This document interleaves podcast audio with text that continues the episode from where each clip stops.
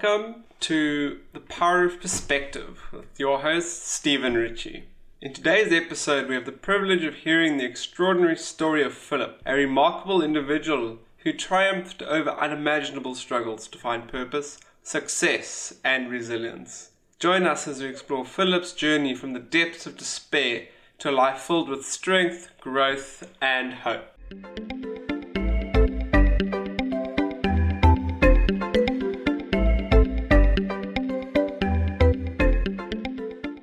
G'day, Phillip, and welcome to the show. How are you doing today? Um, I'm good. I'm good, Stephen. And how are you? Yeah, good. Yeah, it's, it's good to see you again after it's been a bit. Three years. yeah, uh, you know, it's uh, made me reminisce on our board game days where we met. Yeah. And, you know, got to know each other. Yeah, we used to play board games for also like hours. Uh, yeah, it gets to... hardcore, right? you know, you start like midday and you're going like almost nighttime. Yeah, yeah, I had to get home late at night, but it was fun. I think when we moved from that place, I was just like, ah, you know, I didn't have the time to go to different places. But yeah, but I think those were fun times where I can also think, you know. I think yeah. sport games are they're very tricky, but good challenge, right? Yes, yes, yes, yes. That's cool. And you know, like just um, spending time with Phillip, I realized he's a very interesting and um, oh, kind of inspiring guy. You know, he's, he's got a lot of uh, wisdom that I found, and I really enjoyed that about him. And he's also quite a fun guy. If you hang out with Phillip, you know, it's a good time. So that, that's all cool. And, you know, Phillip was um, was also interesting because like he'd always have this pile of sort of uh, journals and notebooks. Like I don't know, you, you know better than five or seven or something.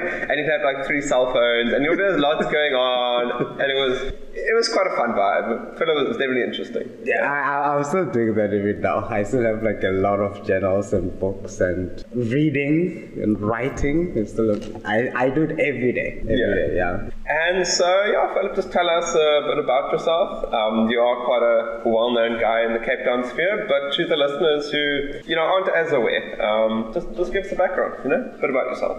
Okay. Uh, do I start with my profession? So I'll just start with what I do. Yeah, yeah. So, it's like almost you stepping up to an AA meeting and just like, cool, tell us who you are, your background, your journey a bit, just like a little bit to just give people a who is Phillip. My my name is Phillip Sabula Masango. So I was born in Limpopo. I've been in Cape Town for eight nine years now. So I moved here when I was like 16 years old. And when I moved here, I moved to Somerset West, which was really interesting. And when I got there, I discovered that there's a lot of tech companies in Cape Town. and yeah. I started going to Stellenbosch, so I'll go and see all these corporate offices and Technopark. And I was like, hmm, this is cool, you know.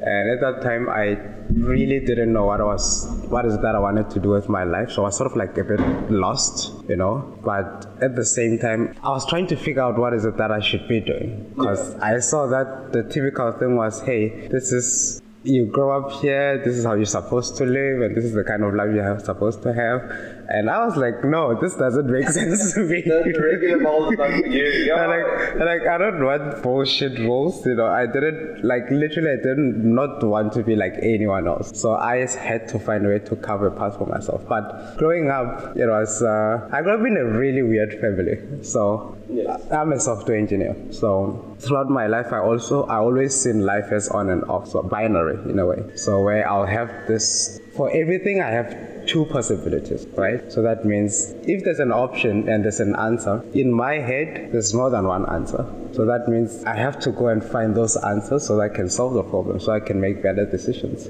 So growing up, I looked at my environment in those two spheres. So I saw that I went to school where some of my high school teachers had a lot of money and the other ones didn't have money. And I was like, what the heck is the difference between these two people, you know? Yeah. Why, why is it that this guy is so happy and this one is not happy? What is the difference? Then I started, I wanted to study that. And also at the same time, I looked at what people define as success, which was you have a career, you have a job, and then, you know, you just exist. For me, I wanted to do the things that I wanted to do. Yes. And one of my superpowers that I discovered when I was young was the moment you realize that there will, there will never be someone like you, that becomes your superpower. Yes. Then that's what I've been using. So moved here nine years ago. Then when I came here, I didn't want to study also. So I was sort of like, I was just like, oh, I wanted money, to be honest with you.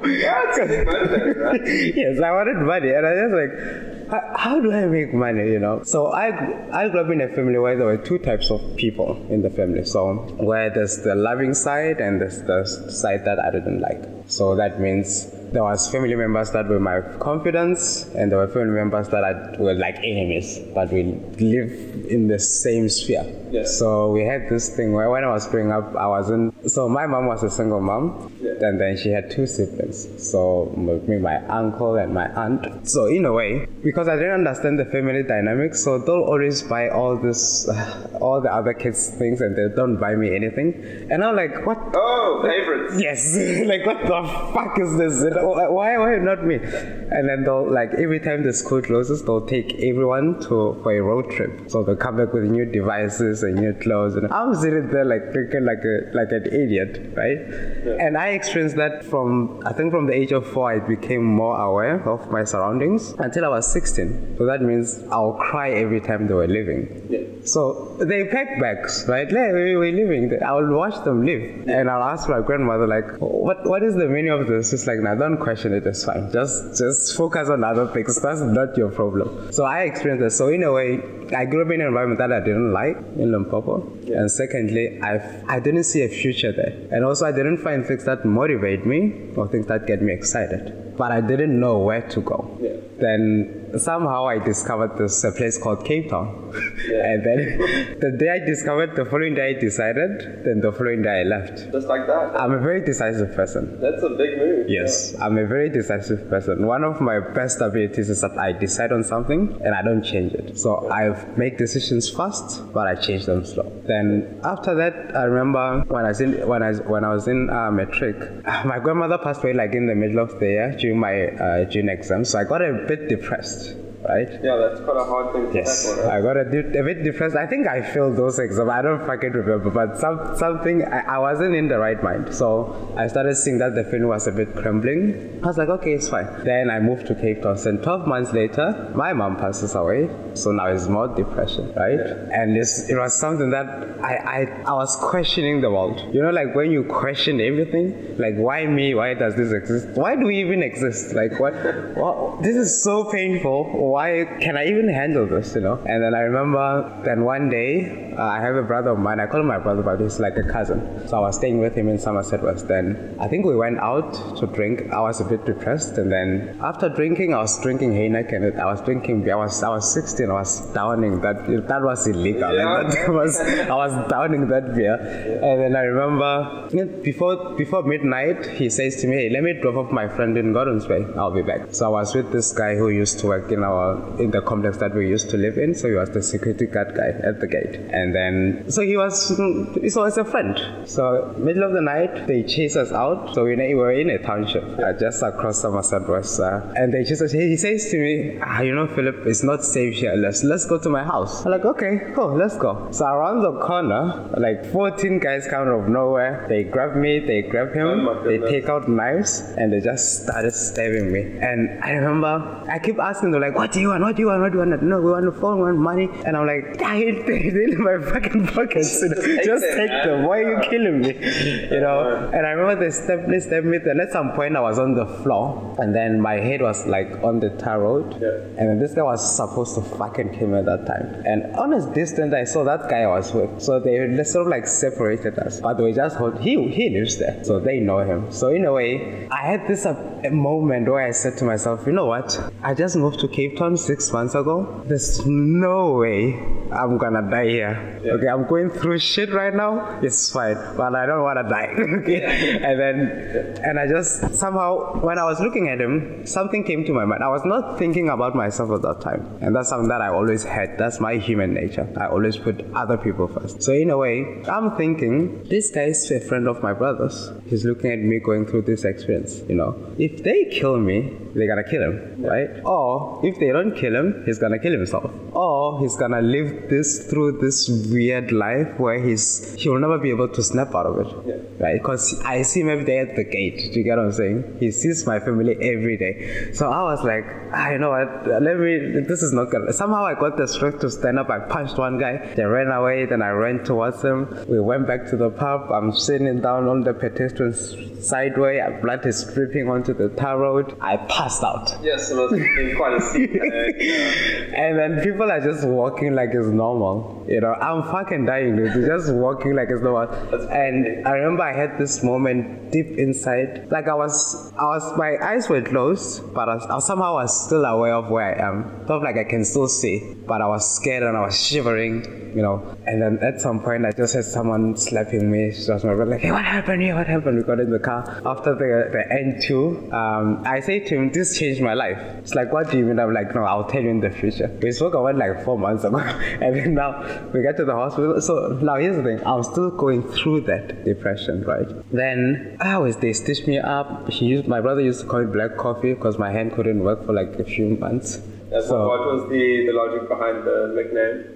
Because he has one hand. Uh, so remember he plays like music, so yeah, which was fine. One yeah, one arm. So which was funny about it was fun. I was just going through it, but I was still like in that mindset. Then I remember one day I woke up like a few weeks later after that incident. Then my whole body is soft, right? And I'm just like, okay, what? I go to him. I'm like, I don't know what's going on. Everything is fine. and he's like, okay, we, let's go to the hospital. So we run to the hospital. We get there. Uh, somehow I wasn't present because I'm going through things in my head. Somehow, hey, okay, you need to go to the to, for emergency surgery. We get in the ambulance. I'm in Tygerberg Hospital. I wake up a few hours later. I'm looking at the lights, like going into the theater the lights are just fucking on top of me. I'm like, oh shit. And I look at the six people running and I'm like, what the fuck is going on? this is, this is fucking scary, yes. And uh, I survived, you know. And then a few weeks later, I don't know how I got from Somerset West to town. Yeah. You see, the reason I told you to come here is because this street is a very special street for me. So one day, I I don't know how I got from Somerset West to here. It was around, it was on a Friday, uh, around 5.30 p.m. ish. So I'm walking outside Mount Nelson Hotel. So this Romanian guy, old guy, stops me. Somehow, I stopped to listen to him and we start having a conversation. It's like, hey man, how are you? I'm like, I'm good. It's like, what's your name? You know, Phillip. Like, yeah, my name is. I don't even remember his name. then I, what I remember, he was turning 90 on on Monday. He was he was 80 something, 89, something like that. So we spoke. He's, he's told me that he's been traveling for 40 years. I'm like, how the hell do you travel for 40? How how much money do you have to you know like? yeah, I know when I travel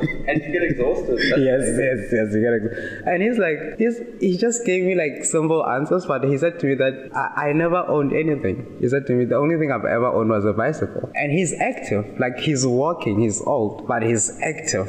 This, there's something about this dude, you know. But he said something to me that that time with my mindset of where I grew up, because you mimic your environment, there's a lot of things you don't see. So that means the way you think determines your uh, where you go, what you get, how you carry yourself, what kind of decisions you make, uh, what you think you deserve, and all of that that. So at that time, I was I had low self-esteem, couldn't speak, and I couldn't do presentations. I was struggling to do orals in school, you know, in front of my class. So the, the esteem was at the lowest, and I'm going through all these emotional things. And he said something powerful to me. He said, "You know, Phillip, if you want to be happy and successful, you want to have money, you want to have freedom, you know, learn to speak to people, read books, discover yourself, discover your skills, what you're good at, your gifts and talents." And naturally, people are going to be attracted to you. When they come to you, you build them. I was like, huh, that, that's stuck.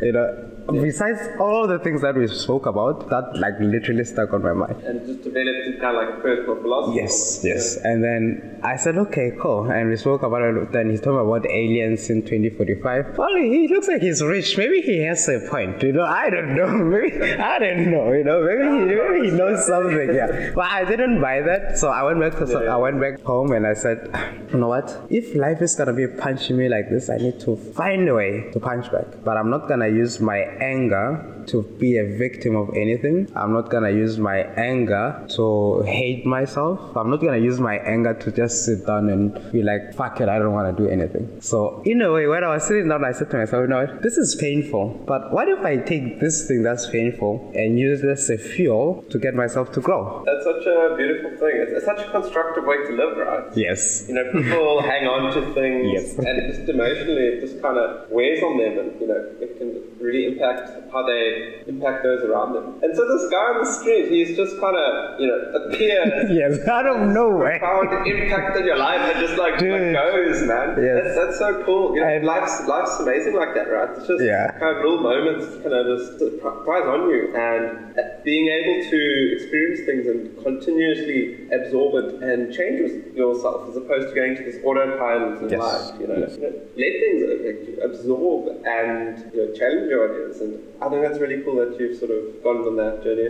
Yeah, I don't know how I discovered it, but somehow at that point I, di- I, I wasn't even aware it's a great decision, you know, because where I grew up, it's not like here in Cape Town, where here people are more modern, they more have their shit together. So where I grew up, you had there wasn't a lot of options for you. So meaning, if you don't have money to go to school, you're gonna end up just being a bum, right? Like literally, no one is gonna care about you. You're most likely to, I don't know, you're not gonna have a life. If you're lucky enough, then you maybe your parents save money, they take you to school, you might have a career. But the other thing is just the mindset of that environment was a different mindset compared to what's here. So in a way, for me, I was like, I, I had to, I had to study people all my life. So what I did was I was studying people that are prospering and people that are not prospering. Then I, wa- I wanted to see which one of those, those do I want to be. Yeah. Doesn't make sense. So then I was like, nah, if, if, if I'm gonna sit here and complain and worry and be in this depression thing, I don't think I'm making any progress. Because now I don't have money, I don't have a job, I'm just useless, you know. I don't even know what I wanna do with my life. Yeah, where's the fulfillment? right? yes, there's nothing, it's empty, right? And somehow I discovered that and I started. So, what I started doing was I said to myself, I want to learn as much as I can, and I'm gonna read books. Today, I have a lot of books, but at that time I didn't even, I couldn't afford to buy books. So, I started using Wikipedia. So, Wikipedia, I've learned so many things from Wikipedia. It's weird. I learned business, I learned about software engineering there when I was young. I didn't know what the operating system was. so, I'll go through Wikipedia and just spiral deep into things. So most of the foundational things that I've learned, because I didn't have books, I used Wikipedia. I didn't even Google. I was literally reading the encyclopedia every single day for hours. So that means I said to myself, I'm gonna sleep four hours and I'm gonna spend all this time learning. And in a way, once once I started doing that, I started having a shift where I remember one day I woke I woke up and I said to my brother, I want to start a business. It's like okay. I'm like, "Are you not gonna ask me if I don't have money? Like I don't care. I'm like, oh okay. like thanks. And then I was like, okay. So what I did was I was still on Facebook at that time. So I posted on Facebook, hey, I'm looking for a business fund. Nah, nah, nah, nah. Some guy responded and it's like, yeah, yeah, let's have coffee. So we came to Long Street uh, to have coffee. So we had coffee. Like, I, I like your ideas. I'm I'm freaking 16 at that time. That guy's like 39. Somehow I was buying whatever I'm selling him. Yeah. And I was like, okay, this is interesting because the way I grew up, I never had a voice. Yeah. No one wanted to hear my ideas. No one wanted to hear what I'm good at or what I want to do. Somehow, this guy's buying my idea, you know? Sure. And you then, see, he sees this youngster, and the fact that he's really engaging and giving, you know, almost validating your thoughts is that's really cool, right? Yeah. Because you know, the, the older generation sometimes just kind of, you know, brushes off like the youngers. We're like, yeah, they don't know anything. They Yes. experienced life, but you know, you had a lot to offer. yeah, and then at that, but at that time, I didn't even have any skills. Then what I discovered was this, this, this, this power in decision. Does that make sense? So every time you make a decision, there's a lot of power in it. So what I discovered was that every time I decide I want to do something, I discovered that there's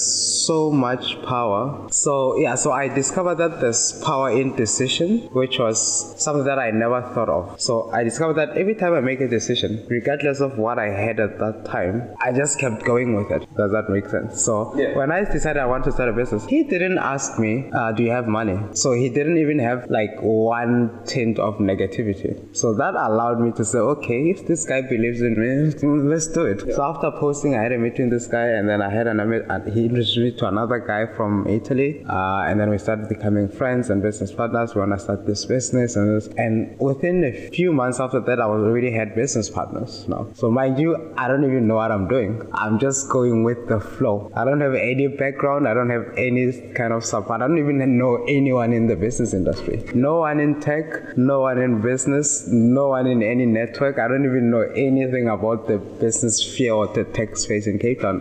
No one. And I started I started meeting people. My first official meeting was in I went to I said Old Mutual. I think Old Mutual has a big office. So I went there, I met this amazing my amazing lady lady called Arifa Parker. She was running like this big organization for entrepreneurs, you know. I mentor with her at Allan Gray now. For some reason. We said we sit in the same room now. But she doesn't remember me. But what was crazy was I could see how passionate she was about what she was speaking about. And I was like, this is exciting, you know. And then at that time also I didn't have direction. I had a vision of what I wanted to pursue or what I wanted to do, but I didn't know how to get there. But getting there was not my biggest worry.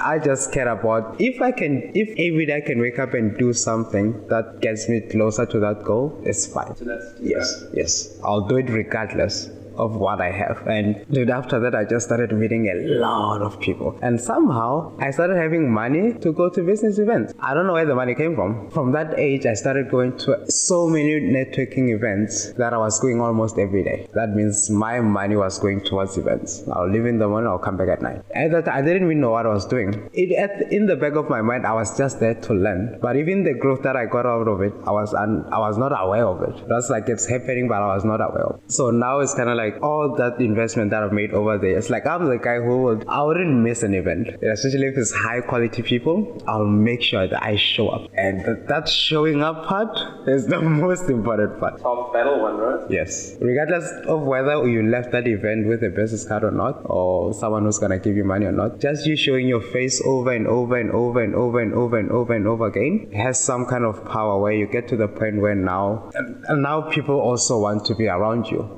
and interact with you because they believe you have some value. So I did that for a long, long, long, long, long time. I still do it even today. I go to events. I, I don't care how far it is. I'll go from here to Stellenbosch and come back. I'll, I'll make sure I show up. But th- then when I discovered that there's power in community, it made me see the world in a different way now. Because now I could see that all these people that I'm around are high performance people, right? And somehow we think on the same level. We want to fix problems together. We want to work. We want to get things done. So these are good, the people I need to spend my time around. Yeah, they're a positive influence and they all have that drive and even desire for success, right? Yes. After that, I just started doing that. And then I remember, man, is what that guy said to me. I still do it every, for example, I read every day, I script every day, I sometimes I exercise every day, sometimes I think positive thoughts every day, I do my gratitudes every day. Like there's a lot of things that I learned from reading a lot of books that sort of like morphed me into a person that's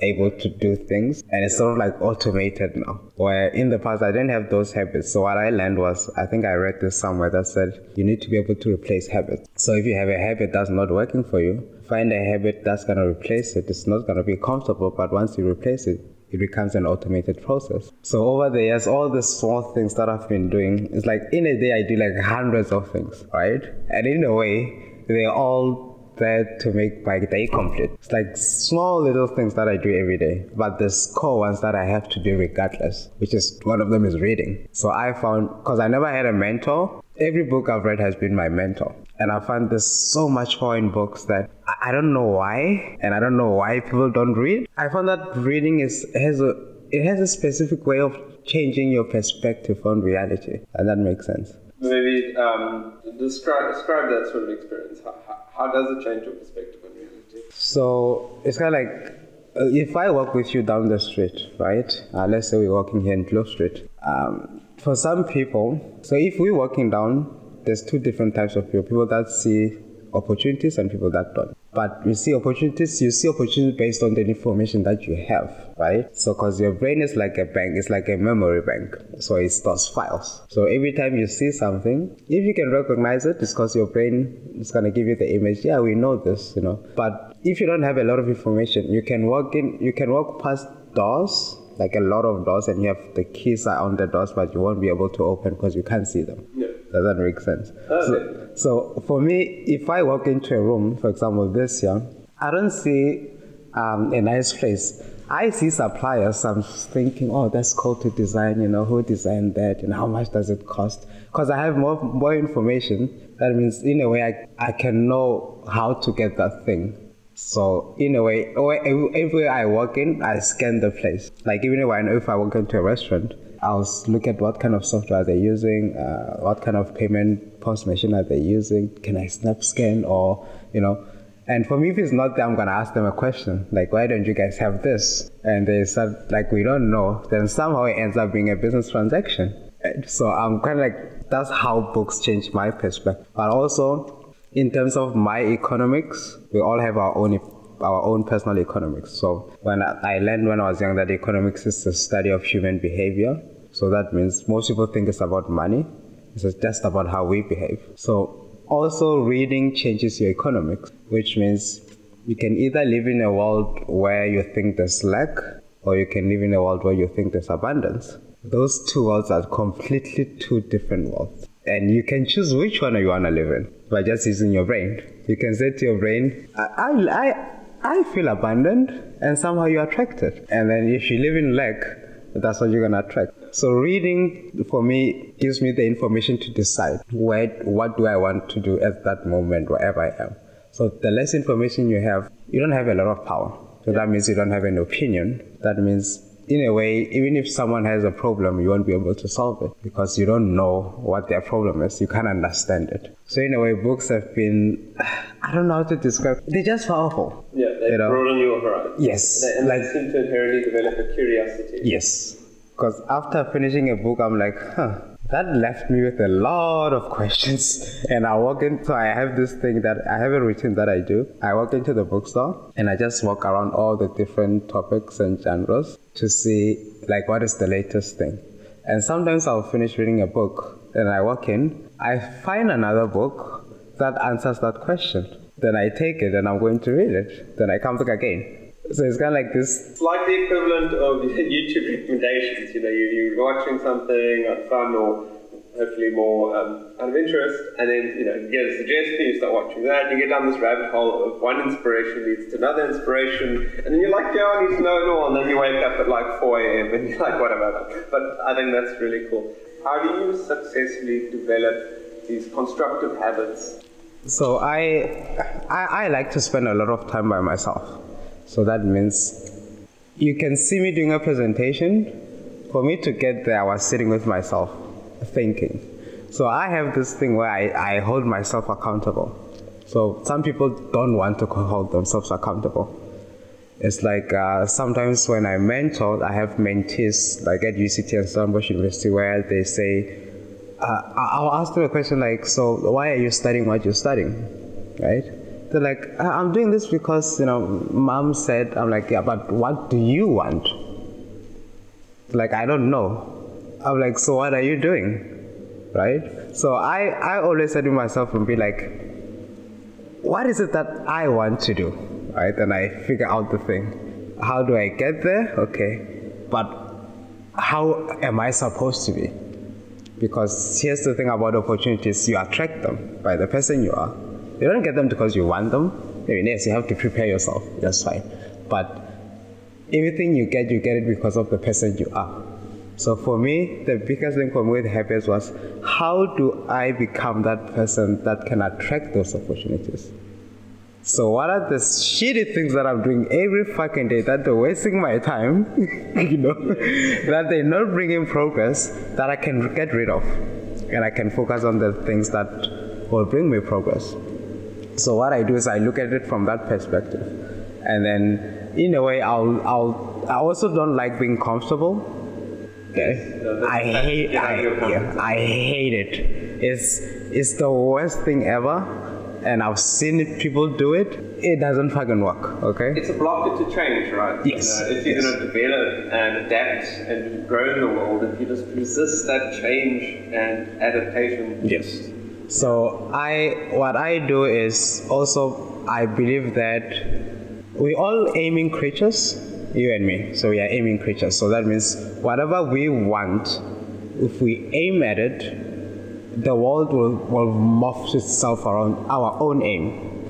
Does that make sense? That's something that people don't know. That's why a lot of people are scared of trying new things. The moment you become a decisive person saying, I want to change this, the world will morph itself around that aim that you have. It's the sort of intention and even positive thoughts sort of yes yes.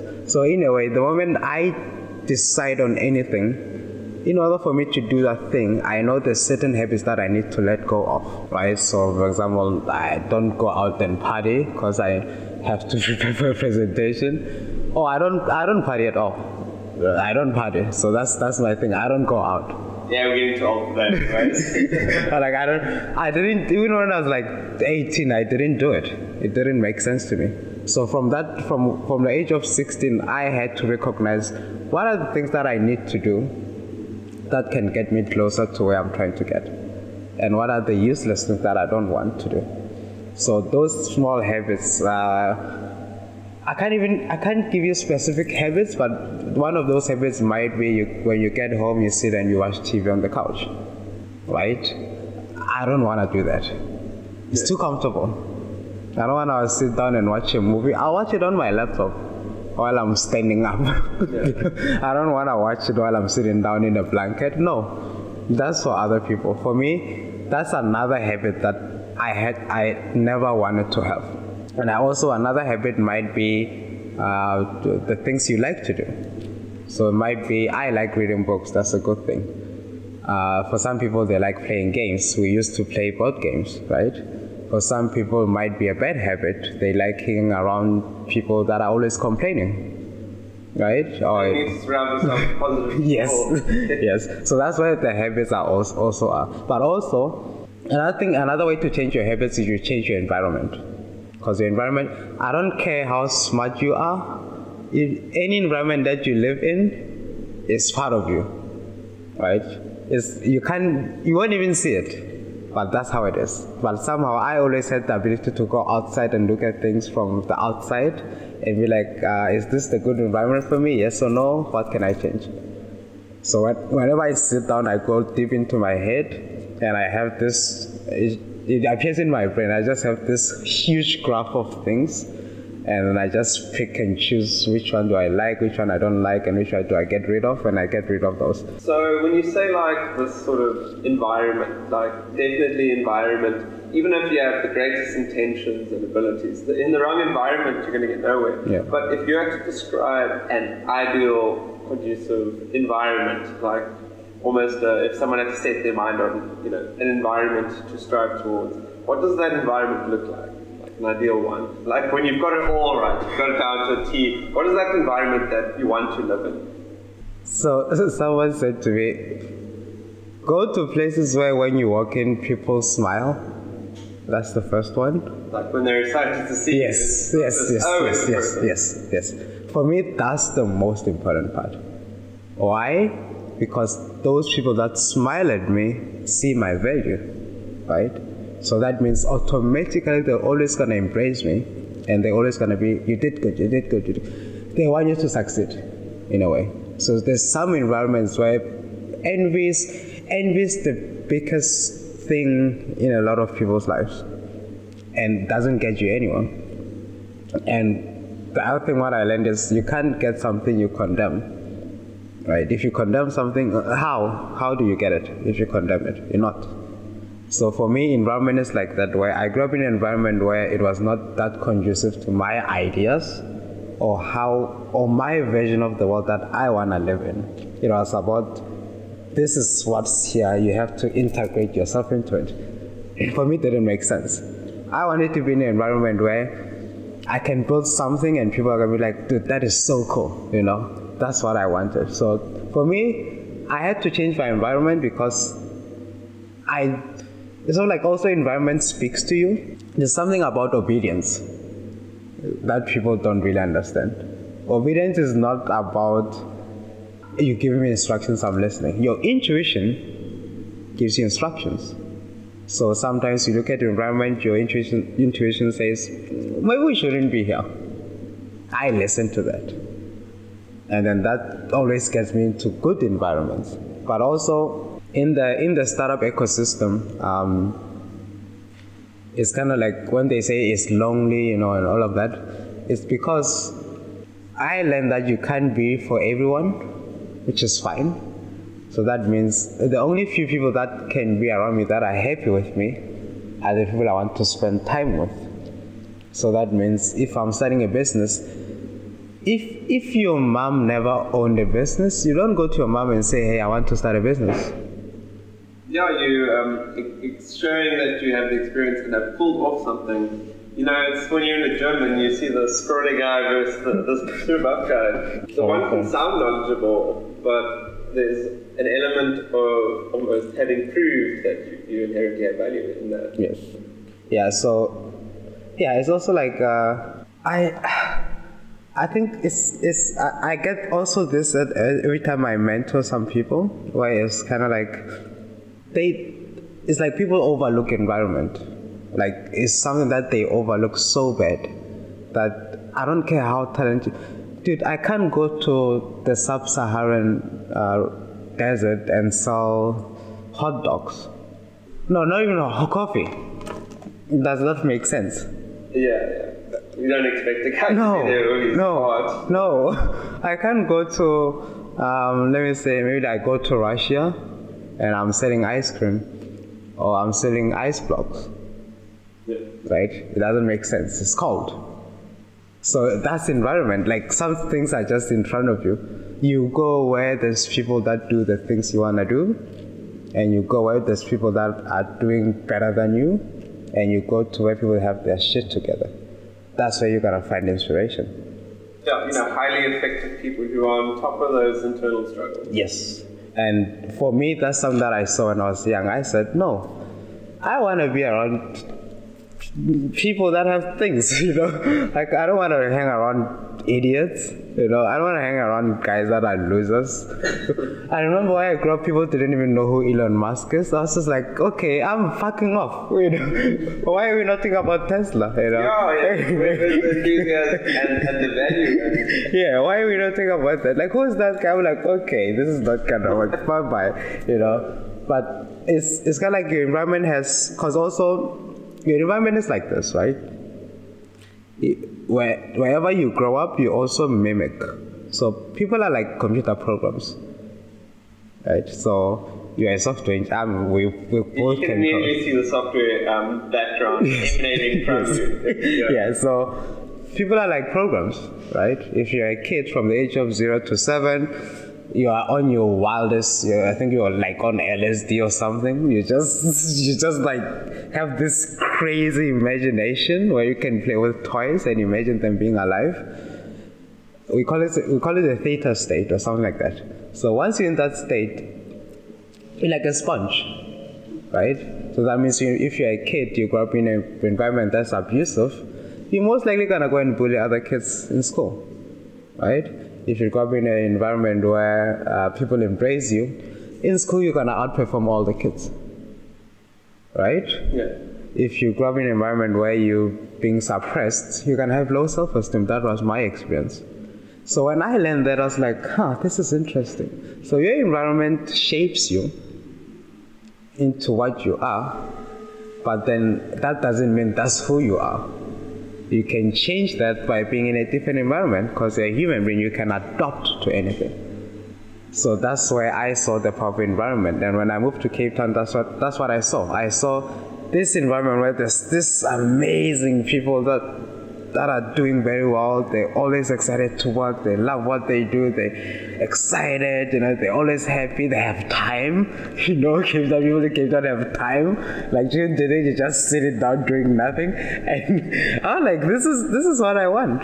People who add value as opposed to taking away from you. you know, yes. Leeching energy or constantly taking without, you know, offering. You know? Yes, yes. And also, I think that's the other thing where your environment has to be a place where you feel comfortable, but you also feel like you have power. Right? If you feel if you feel powerless and you're not comfortable, that's not a conducive environment. It doesn't make sense. Yeah, you have to have the ability to change your environment. Yes. Yes. It starts with attitude, like your own attitude towards things and towards people. So one of the things I've learned is that uh, for example, anyone who's not successful, they're the biggest complainers in the world, right? Then they complain. And then the people that are doing well, they're always saying positive things. Like they see you doing something like, oh, go on, Stephen, yay, woo, you know, do it, buddy.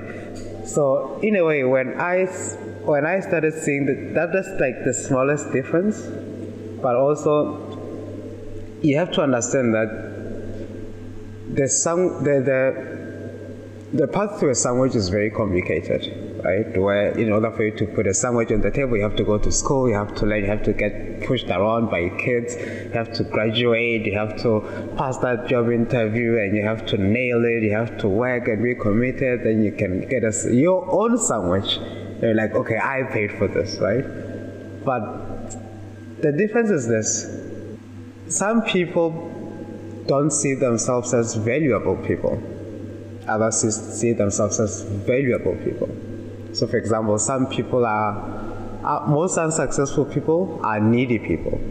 So that means they need something, they want one, it's about me, me, me, me, me, me, me. On the other side, I see myself as someone who's needed. So that means I have so much value that everywhere I go, some pe- people always want my values and my skills. So that's how I see myself in society. So that means I, I have to create time for other people. I have to give. I have to help. I have to give my own opinion. I have to build something. I have to make things function. I have to make things work because I see myself as valuable. Those are the two the two extremes.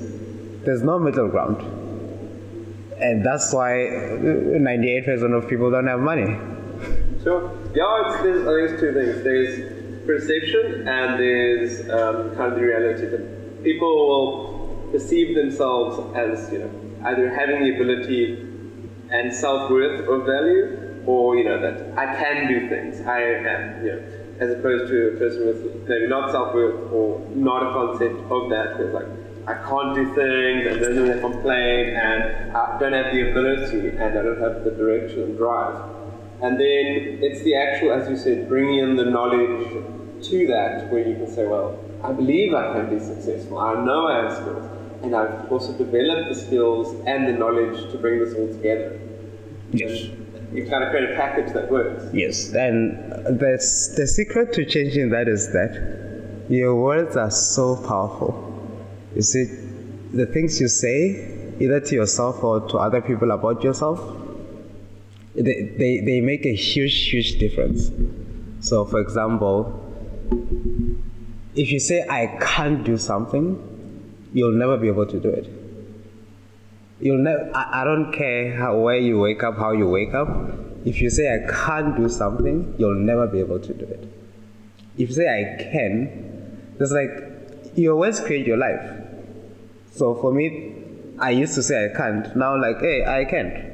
You know, people wear Nike, so they just do it. They don't get it. You know, it's there. You know, just do it. So if you just do it, just believe you can do it. And that's it's like a thin line, but that thin line makes a huge difference in the results that you get at the end of the day. So for me, I I hate it when I see people that don't see themselves as valuable, and I don't surround myself with those kind of people. I want to be around people that are better than me, but people that can also impart knowledge.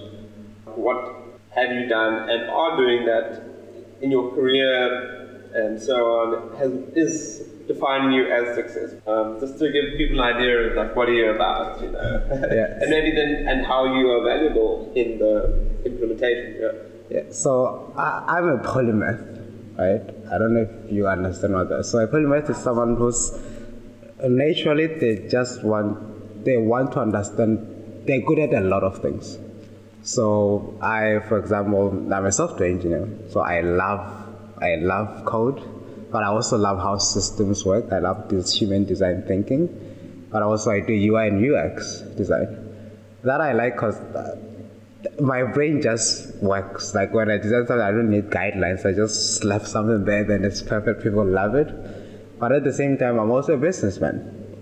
So I started my when I was 16, 17, that's when I started my first company. It was the tech company. It failed, but it taught me a lot of lessons about how to run businesses and stuff like that. Uh, and also, I'm a venture capitalist. So I have a venture capital firm that I started in during COVID. So I don't have any outside investors, so it's mostly organic. So I'm trying to get as much equity in startups, but also offer my skills and knowledge in those startups so they can grow. Also, I'm a mentor. So I'm a mentor at Allan Gray. Um, I'm a mentor at Startup Grind. I mentor in different uh, institutions. Uh, those are the main ones. So at Allan Gray it's mostly university students, uh, final year or any year or postgraduate. I enjoy that so much. I love it because I'm teaching people things that that they'll never even think about. And also at the same time, I I'm a graphic designer, so I love graphics. So another thing is I use graphics as a means of escape. So when I design something, that's the only time I zone out. I close out the world. I go deep into my own head, and I just come up with something. And it's always like a fun experience for me to do that. And also, I'm an I'm an advisor, so I advise uh, executives, um, either in startups or big corporates. I'm also a venture philanthropist, so I mentor, or the reason I do these things with a lot of corporates is because of my version of what my success is. So I I do philanthropy. I don't want to give my I don't want to do my philanthropy by giving money. It doesn't make sense to me. I want to solve problems for people by using my skills and knowledges. So philanthropy is the love of humanity. So venture philanthropy is when there's investments involved to solve a certain problem. So it can be maybe there's kids that go to school without shoes, you know. If you have a foundation, what you do is you just buy them shoes. It doesn't solve the problem. Yeah. Right? So venture philanthropy is about, okay, why is it that they don't have shoes?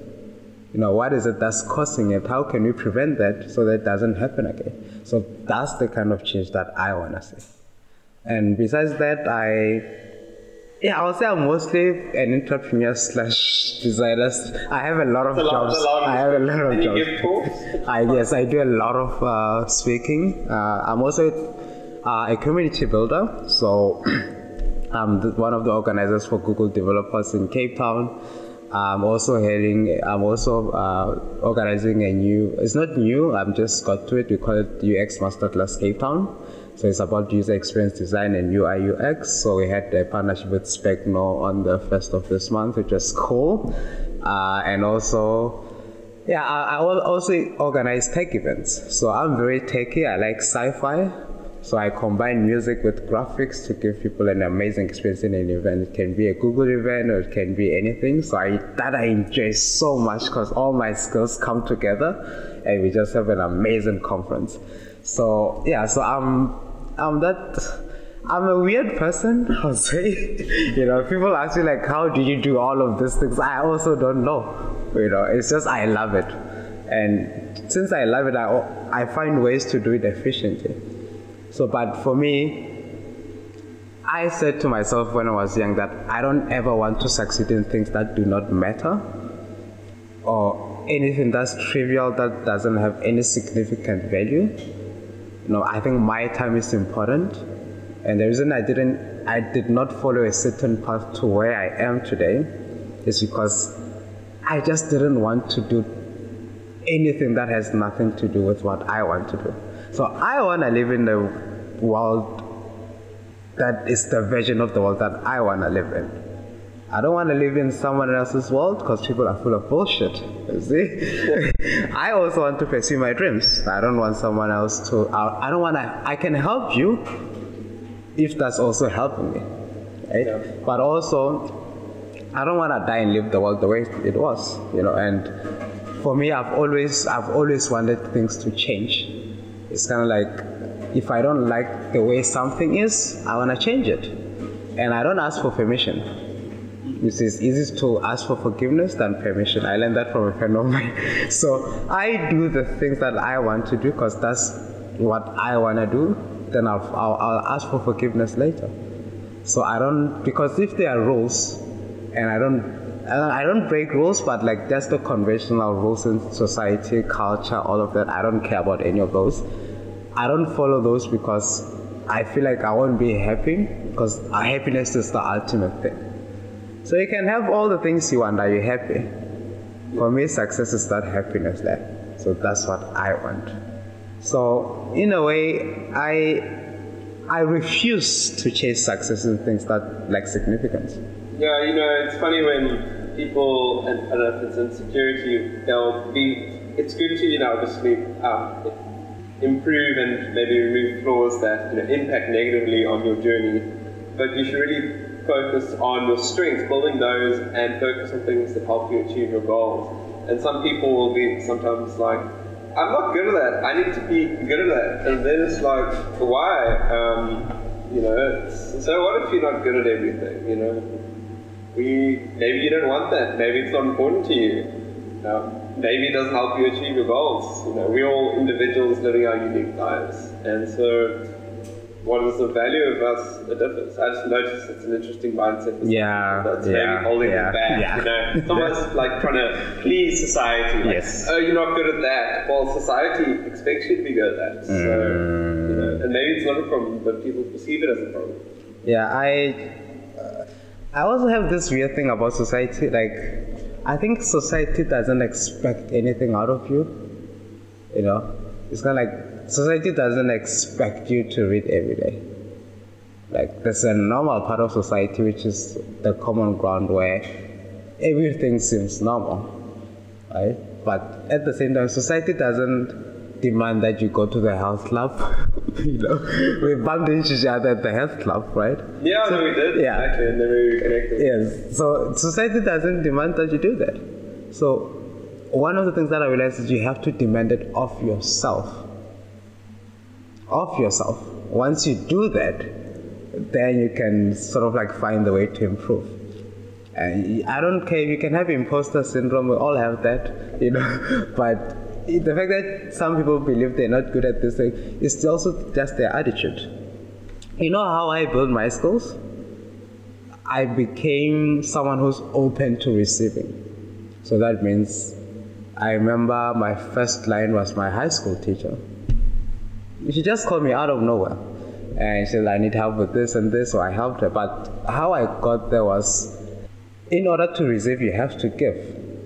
Right? And there's a lot of power in giving that people don't understand. I remember after after my mom passed away, I had to go back to Limpopo. So then at this, I was in this mall called Groblersdal Mall. And then there's this guy, he was carrying like a suitcase and a PlayStation and in his hand. I'm like, dude, what's going on? You know, what's going on here? It's like, oh, dude, I got kicked out of university. I didn't ask him where he fucked up. I just asked him, like, so what do you want? It's like, I need money to get home. So I had cash in my pocket, was my money to fly back to Cape Town. I don't know what was in my head. I just put my hand in there. I took out all the money and I gave it to him.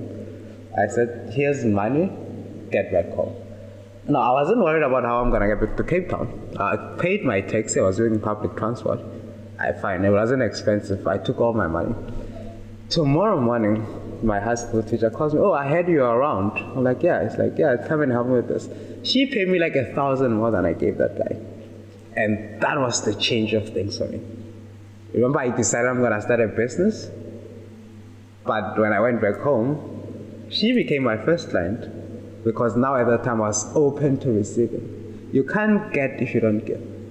That's why most people are struggling because everything is about me, me, me, me. That's the, that's, that's the other thing between poverty and people that are successful. If you give, you receive. Do something without expectation. There's a lot of power in that. Just do something without expecting anything. It always comes back to you. It always comes back, and somehow you're gonna be, you're gonna be, you're gonna get taken care of. you know. So for me, that's I, I think it's just that um, like depending on how you think about it. But for me, is uh, an example of that is it's kind of like we humans are like a cup, right? So, for example, I can ask you a question right now. If the cup is full, how do you put in more? Right? Let's say you have that cup in front of you right now. If it's full with water, how do you put in more? I guess you make it overflow. yes. Okay, you are smart. you make it overflow. But how do you make it overflow? Let's say that cup is your life. Right? How do you make it overflow? What does it spill into? Other people. So giving is like also it's not about money, it's just information. You see, for me, everyone that I meet, I always give them some kind of information. In a way, that way I grow without realizing it, but at the same time, I gain more power, and at the same time, it affirms what I'm saying. So, if your cup is full, the way you can put in more is by spilling that information into other people. And that way you're giving. That means you're ready to receive more. If it's overflowing, you're going to get more. So there's a lot of power in giving. I don't even know how to describe it. It's, it's the most humane thing you can do. Yeah. Help people. Well, I think, you know, we're both um, empathetic and social creatures. And So when you put yeah, into your yeah, community, yeah, but also You, you add value to other people, it's and also those people later on will help you out, but also it's that kind of growth and almost, I guess, fulfilling those needs. Yes. You know, I've, I've, when I chat to successful people, for instance, I've chatted on a previous podcast to the full circle phenomenon, and I realized with them, it kind of ruminates on some of your points, is that they just, it started as just ambition, and then it just forgot to, they believe they can do it. They yes. believe they can travel the world and, you know, do fire performances and content creation and they can afford it. And they believe when, you know, things go wrong, things will work out. And it started as a bit dangerous and scary, but they realize, you know, things have a way of just, if you believe in yourself and if you want it, it's almost like then the universe provides and that belief almost becomes a science. And you know, and then they also give back to the community and they find out, you know, it helps them and, and yourself, you know, grow as people. You get a lot of value, and those people along the way, you know, like connections, are so valuable. And building the community, you know, we, I, if you thrive, I'll thrive. You know, we're going to build this area, and you know, if I offer you skills um, and you know something of value, even if you know, monetary, it's just something that adds to, to your life and things, then you know later on maybe you offer me that. And anyway, I can just reminisce on the process. I've noticed this kind of trend of exactly what you're saying. It's uh, maybe it's a bit of a recipe for success. it's uh, it's got like also this thing where I, I, if any of your listeners are, I, I, I want to take something, maybe they should take this. Find out what is it that you're good at, and do it better than anyone else. That way you'll never feel like you're working. You know, for me, I I deleted all my social media accounts like eight years ago because I did not want to compare myself to other people. So that means I didn't want to see who's buying what, who's going where on a vacation. That's not my fucking problem. You know, what I want is what is it that the world needs that my talents can provide? That's how I see my value and how I want to help people. That's how I put others before me. What is it that they want that my talents can provide? Then they just have to pay me. yeah, you know, compensation, philanthropy is good and, and bring out the good in people is good, but we need to be money. Okay, it is money. We're in society. we need money. At the end of the day, it's um, it's, it's kind of the, the blatant truth. Yeah. And so, you know, we've got this idea of where your success and drive and value and goals sort of ruminate. But you know, to step back, what is your your superhero origin story? You know, superhero. Let's go into that. You know, I think it'd be interesting to understand a bit more of your, your struggle and how you learned from that and turned that struggle into success. And so, you know, we go way back, not way back to when you were a baby, but, you know, way back. And so, you had quite a, a tough past and you really made a success for yourself. And it's inspiring.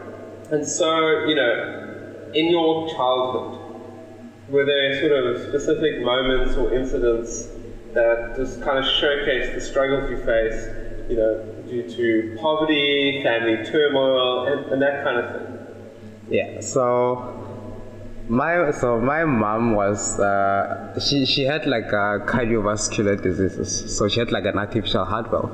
So in a way, she was the kind of person who you can't you can't make her angry and you can't make her too happy. So if you give her ecstasy, she's gonna die. Right? if you make her angry, she's gonna mm, right. So she has to always be mellow.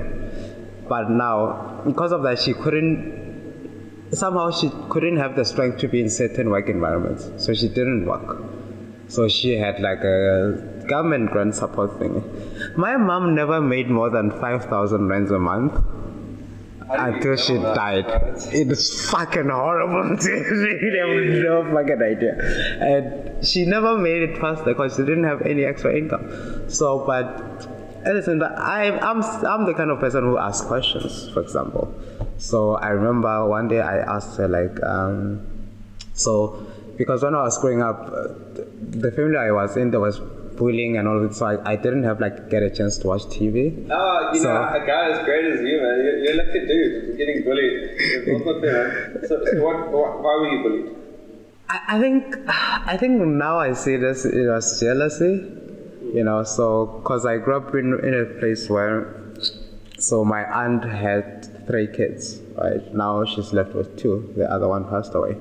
So, in a way, every time we get our results from school, dude, I'm fucking smart, okay? There's no way I'm gonna fail in school. There's there's no fucking way, okay? I'm not dumb. Okay? Yeah, yeah. So I'm passing, sometimes they fail. So now what I see is your face can tell me anything. So I'll see her face being, you know, like mm, mm. right? You can only hold the height so much. yeah, yeah, yeah. And then I was just like, okay, I don't care. I just kept going, going, going. I finished matric. So I finished matric before everyone else because I'm I'm smart by nature, so I could see that. And remember this, I didn't know that I'm good with graphics design until I started doing it. Yeah, it was a talent. I didn't go to school Sometimes for that. Sometimes you just try try things out to yes. know what you're good yes. at. It's not always so easy yes. to, to just know, right? Yes, and somehow I think I remember I met this guy. He was a stranger. He told me that I think he was like a, a medium, and he said to me that you know uh, there's this person in your family that's like doing this. So well, the best thing you can do, just don't be around them. Yeah, the, the toxic influence in your life. Right? Yes. And then now here's the here's the fucked up part, right? So growing up, there was this thing of uh, I remember when I was like four so we walked away. So I was with, uh, I will call them my cousins. So my aunt's uh, son and, and, daughter. So the daughter was like a year younger than me. The son was two years older than me. So we walked 30 minutes away from home. So we're walking. There were cactuses on the side of the road. Not the one with thin, the one with thin, thin, thin thorns. And they said to me, hey, come here, look at her. It was, it was like a ditch. So I picked over and they pushed me. Oh, no. Right? And Here's the thing I'm a kid. You know what's the first thing I'm gonna do? I'm trying to get out of here. So I'm swelling and turning over and over and over. So I'm pushing on to the other ones with my back and my front. Ah, yeah. So I swelled up immediately. Took me four hours to get home. Right when I got home, you know who was shouting? The neighbor. Not there is the fucked up thing about the neighbor was shouting over the fence. And I, I looked at my grandmother, she's like, I was like, fuck, this is fucked up, you know? And then I remember when I was five, I think my, my aunt was pregnant at that time. She came into my, my, my room. I was busy with a magazine or something. She started beating me. But then I asked her a question like, why are you hitting me? She's quiet. I'm bleeding. Then I went to tell my mom. So my mom could, if they slapped her, she was gonna faint. she wasn't like, she was not emotionally intact, right? So she always tried to avoid any kind of conflict. Yeah which was good because she taught me how to be humble, right? Like how to be like just just just read through the bullshit and don't let it affect you emotionally. So that's what she taught me. And then I was just going through that, and then did all my. And I remember, uh, I think from the age of four. So when the school closes, like school holidays, like hey, you know, it's yeah. time to take a break. So they'll go on trips. And they'll leave me behind. So that means I'll cry every year or almost every second term. Yeah, and this is also just jealousy. Or I, I, I don't know. You just weren't available. Something just. Because I'm a kid. What did I do to you? Exactly. Exactly. exactly. What the fuck did I do to you? So for me, it was that thing where I'll cry. You know, like crying, that pain. And when they come back with the new clothes and all of that, now it'll make me fucking feel it.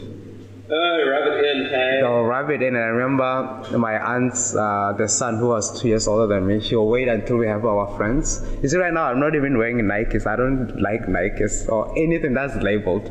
Yeah. I'd rather buy something that's not labeled that's expensive, right? it's because of that. Yeah. So they'll come wearing Adidas and Pumas and this, and he'll wait until I'm sitting with my friends, either from school or something, we're trying to play.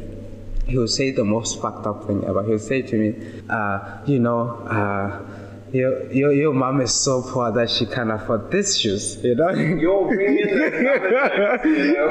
And I'm like, what the fuck is this guy? This guy, this guy tripping on something. we are kids, man. Yeah, but here's the fucked up part. He's my sibling. He's the guy who was supposed to be looking out for me. Yeah. You know, we watch movies together, we want to play together. But those moments showed me that, you know, no matter how much you can hide, your kids will always show you how you are. Like your kids mimic the way you treat people. So the way they were treating me is not their fault. They were taught to treat me that way. Yeah. You know, so they mimic their mom and all of that. So for me, it felt like an environment that I did not even want to fucking belong. Yeah. Because I looked at everyone, I was like, these people are fucking losers you know, I want I want a wife that I can go to the gym with. These guys don't even know what the fucking gym is, so I'm fucking off. Right? Yeah. I couldn't wait to get out of that place from like the age of four. Just, uh, yeah. Until I was 16, then I was I fucking left. It was horrible, and for me it was that thing where I never felt like I had a word. I couldn't say anything. They'll say this fucked up thing of like, yeah, you know, Phillip is the quiet one yeah, you know, he's sitting at the corner. He's, he's, he's fine like that. Then I realized this shit doesn't get you money. Being quiet, uh, like low self esteem, yeah. that thing is a fucking disease. I think, okay? like, if I think about people, in my experience in multiple spheres, is that the two things that is comp, I notice it happens a lot more than, than it, I think it should, is people struggling with self esteem and self worth Yes. And when you see people struggle those things, they struggle in, you know, success in relationships. It sort of has a, a crouching effect on those around you and your situation. And that sort of can come from, you know, how you see the world, your experiences as a, as a child. And it's just unfortunate, right? Yeah, it's uh it's kind of like also it affects every part of your life. You know, I I, I remember the way I overcame my self esteem is I started, I went to Somerset Mall, so I'll take my shoes off and I'll walk in the mall. Yeah. Yes, because I was shy. So I wanted to see who's gonna come to me and say, Hey, I saw you uh, last week without your shoes off. What was the problem? So I did that for months in order to calm my fear. You see, right now I can speak in public. Dude, when I was living where I was living, I couldn't. I, I believe that I don't have fucking value. You see? That's how I know. I believe that this, like, I don't have power. Yeah, I, des- yeah, I desired a good life but I didn't feel like I have the power to get it. So now, when I was I, when I started forcing myself to feel uncomfortable, I started realizing that actually people don't care.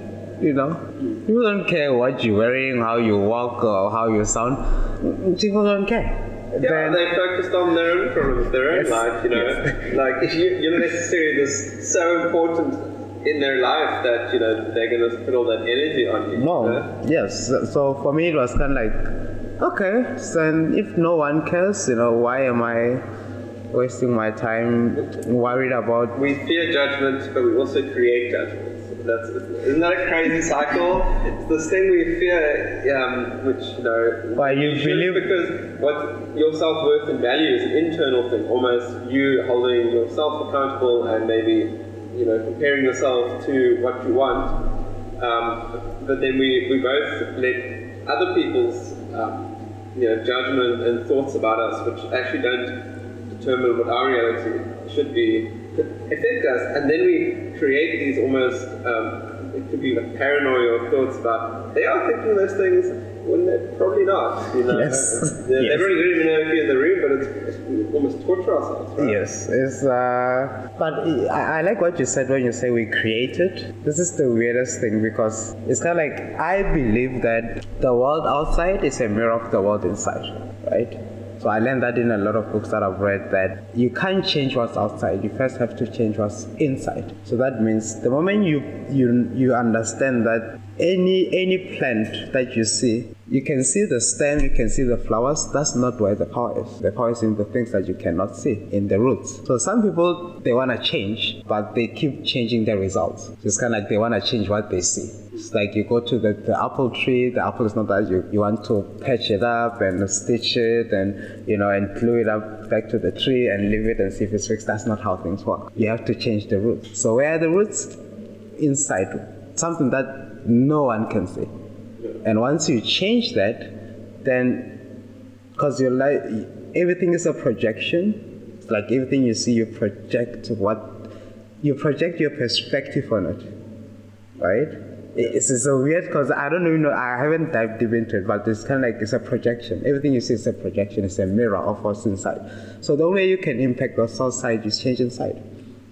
Yeah. And like I said to you, your superpower is the moment you know that there'll never be another Stephen, okay? There'll never, I don't care how many billions of years we're gonna live, there's, there will never be another Stephen. That's your superpower.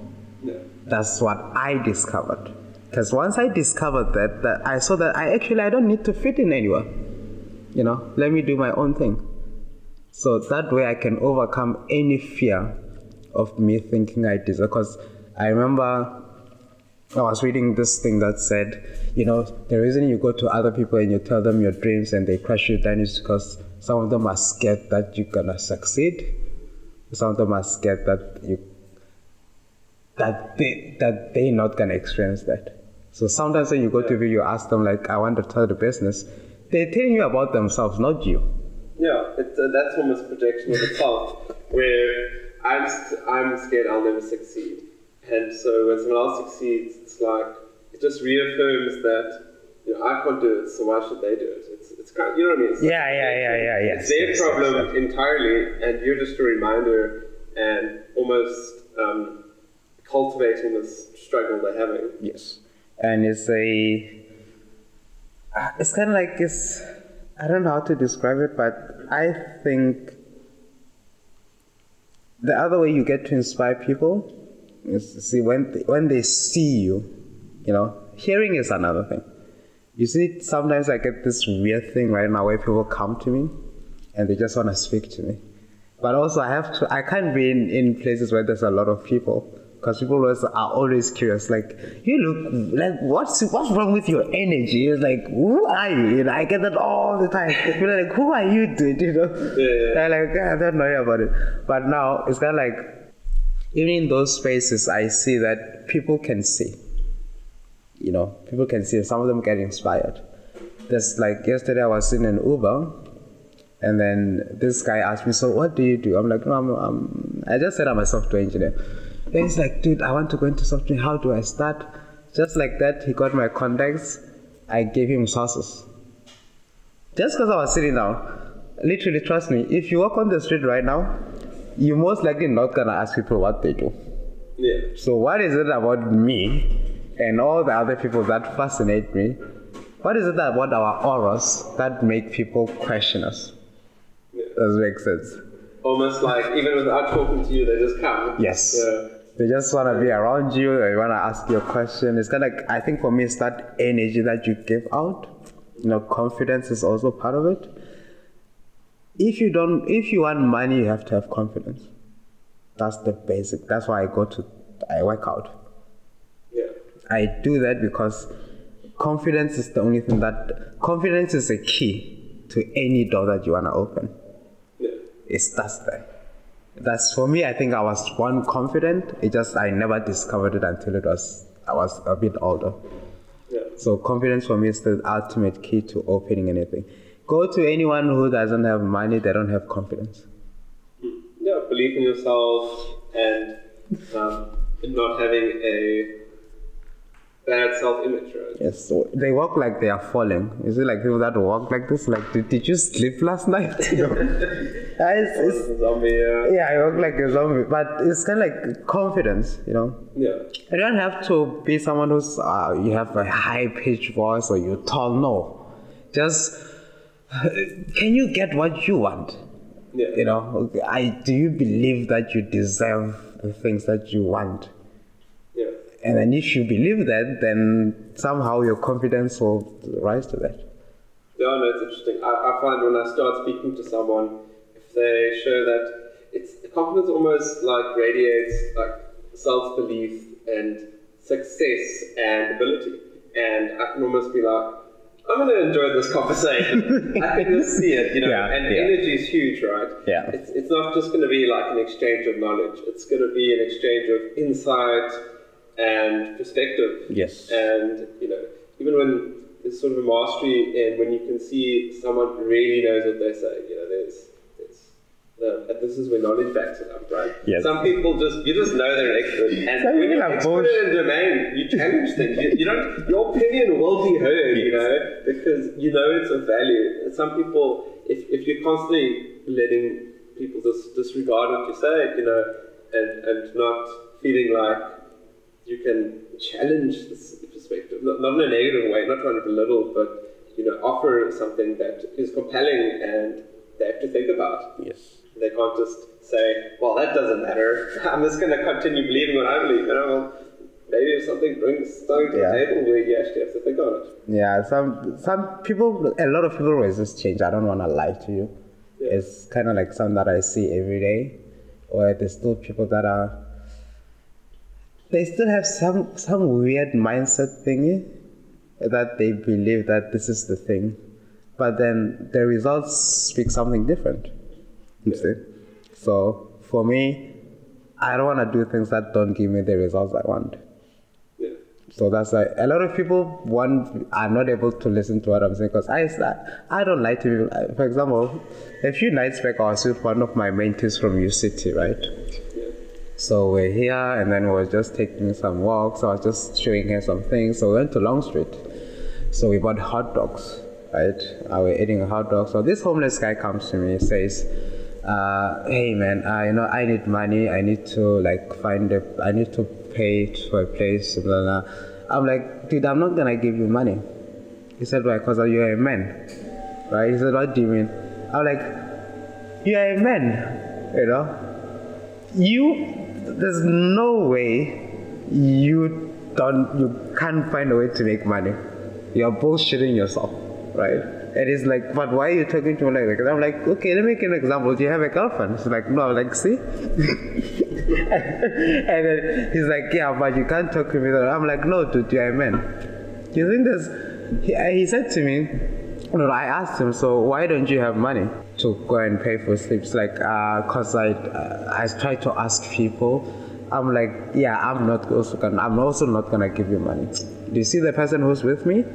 She's my mentee. I bought, I bought her a hot dog because she's doing something. You see, people will only help you when you help yourself. Even God sometimes like, hey, bro, you know, it's not gonna work, right? Yeah. So I said that to him, and I, I, could see his face. He was like, "This guy doesn't. This guy doesn't want to give you money." And I said something to him. I said that, "Do you know that you have reasons why you don't want to work? You've created the reasons in your head." He's like, "What do you mean? There are no jobs." I'm like, "No, I met the mayor last week Friday." Unemployment rate is 4% in Cape Town. So how is it that you tell me something that doesn't exist? You're bullshitting me. And he looks at me like, okay, yeah, okay. And I said to him, okay, let me give an example. So why don't you have money? It's like, I don't have a job. Why don't you have a job? I don't have an ID. Why don't you have an ID? Uh, I don't have money. I was like, I was like, but that's not the reason you're not working. It's like, no, that's the reason. I was no. How is money the reason you're not working? Right? So I was challenging him in that moment because I wanted to, him to see that he's responsible, not the other person. Yeah. Does that make sense? So he needs to hold himself accountable. He's a man, dude. Okay, no one cares. Like, wh- why? Is he, why won't he have? You know, other people can do it, and Yeah. you know, every, like people have the ability to do these things. Right? And I said we to him- all the time. You know, why, why can't he do it? You know, wh- why is he special? Yeah, yeah, exactly. You chose To it. have no ability. No, and I, and I said to him, just you you giving yourself reasons you don't want to do, and he, I could see he's getting pissed. And I left, and he came back to me. He spoke to me like, okay, thank you, blah blah blah. But the thing is, that's how I speak to everyone. Yeah. I say, I don't have time for games. This for me is normal. Like this conversation, this is like I speak like this every time, like with everyone, because I don't have time for games. So I'll tell you the thing the way it is. If you don't like it, fuck off. You know. Yeah. So that's that's how I do things. Going into your past, you know, there's been a, many other struggles also as you sort of grew up and so on.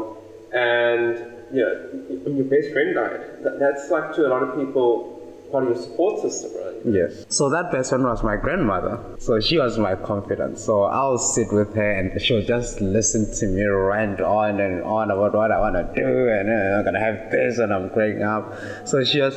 I had a, I had a good relationship with her more than my own mother. So when I was in matric, when she passed away, that's when I started getting into depression because that support system was not there anymore. So that means now there was no one to defend me. There was no one to say, "Ah, leave him alone, or don't do this, or someone who say, let's. You see, like there's something about some people that never shut you down. Is you can go on and rant about what you did, just say, okay, that's good, you know. And I remember I think it was like two days before she passed away, we were sitting down outside. It was Sunday. So we're sitting down, it was sunny, we we're talking. I said, hey, yeah, I want to do this and this. It's like, she said to me, uh, you know, I, I hope I'm alive to see what you're going to achieve. And then two days later, gone. But it was kind of like that thing that, like, I couldn't, it taught me two sides of humanity where besides the experiences that I've had, it taught me that people can be extremely aggressive and violent and inhuman, but also we have the ability to have this unlimited field of kindness. So that that for me put me in a position where I had to like be in the middle of that. It's the same thing on and off. That's how I see things. So after that, it told me that I remember my answer to me, hey, you know, you see your grandmother just passed away. Just hope your mom doesn't die because we're not gonna look after you. And I'm like, oh fuck, you know, this, this is this is hectic. Like I'm moaning. Like, could you just have like some some niceness, like just add some sprinkles to it or something? And then icing on the cake. yeah, yeah, just ice it, like just really like in an envelope and write a nice message. You know, it's just as like blunt like bad. I was like, fuck. And I think for me, that really changed my perspective on a lot of things. You know, it changed the way I I started experiencing like my everyday life. You know, being in school, seeing kids laughing, and I'm just there like, uh, this is this sucks, you know, and I, like I'll just get into this weird state of mind when I'm alone, where I'm like, I'm constantly feeling this pain, you know. I'm trying to get rid, rid of it. I can't. There's no one who's talking to me about it. Like I can't even find any content. I wasn't even interested in any content. So for me, it's sort of, it. It's, it felt like it took away everything. And I remember one day I was asking, like, I was like, why? You know, why? I get that people die, that's fine, but why now? You know, she could have just waited until I had like money or something, you know. Yeah, were you able to sustain? Yeah, like, hey, come and see what I've built, you know. But in a way, that that left me in a very empty world full of seven billion people. But I was, I felt like I was alone, and even like, and it also started enabled me to start questioning the people that were in my life, because like environment again. So I believe that if someone is not supposed to be in your life, don't force them to be. I believe that sometimes people come and go because they don't deserve to see where you're gonna be. So I've always believed that. Like I, I went through this this thing where I I I looked at everyone that I know and I judged all of them.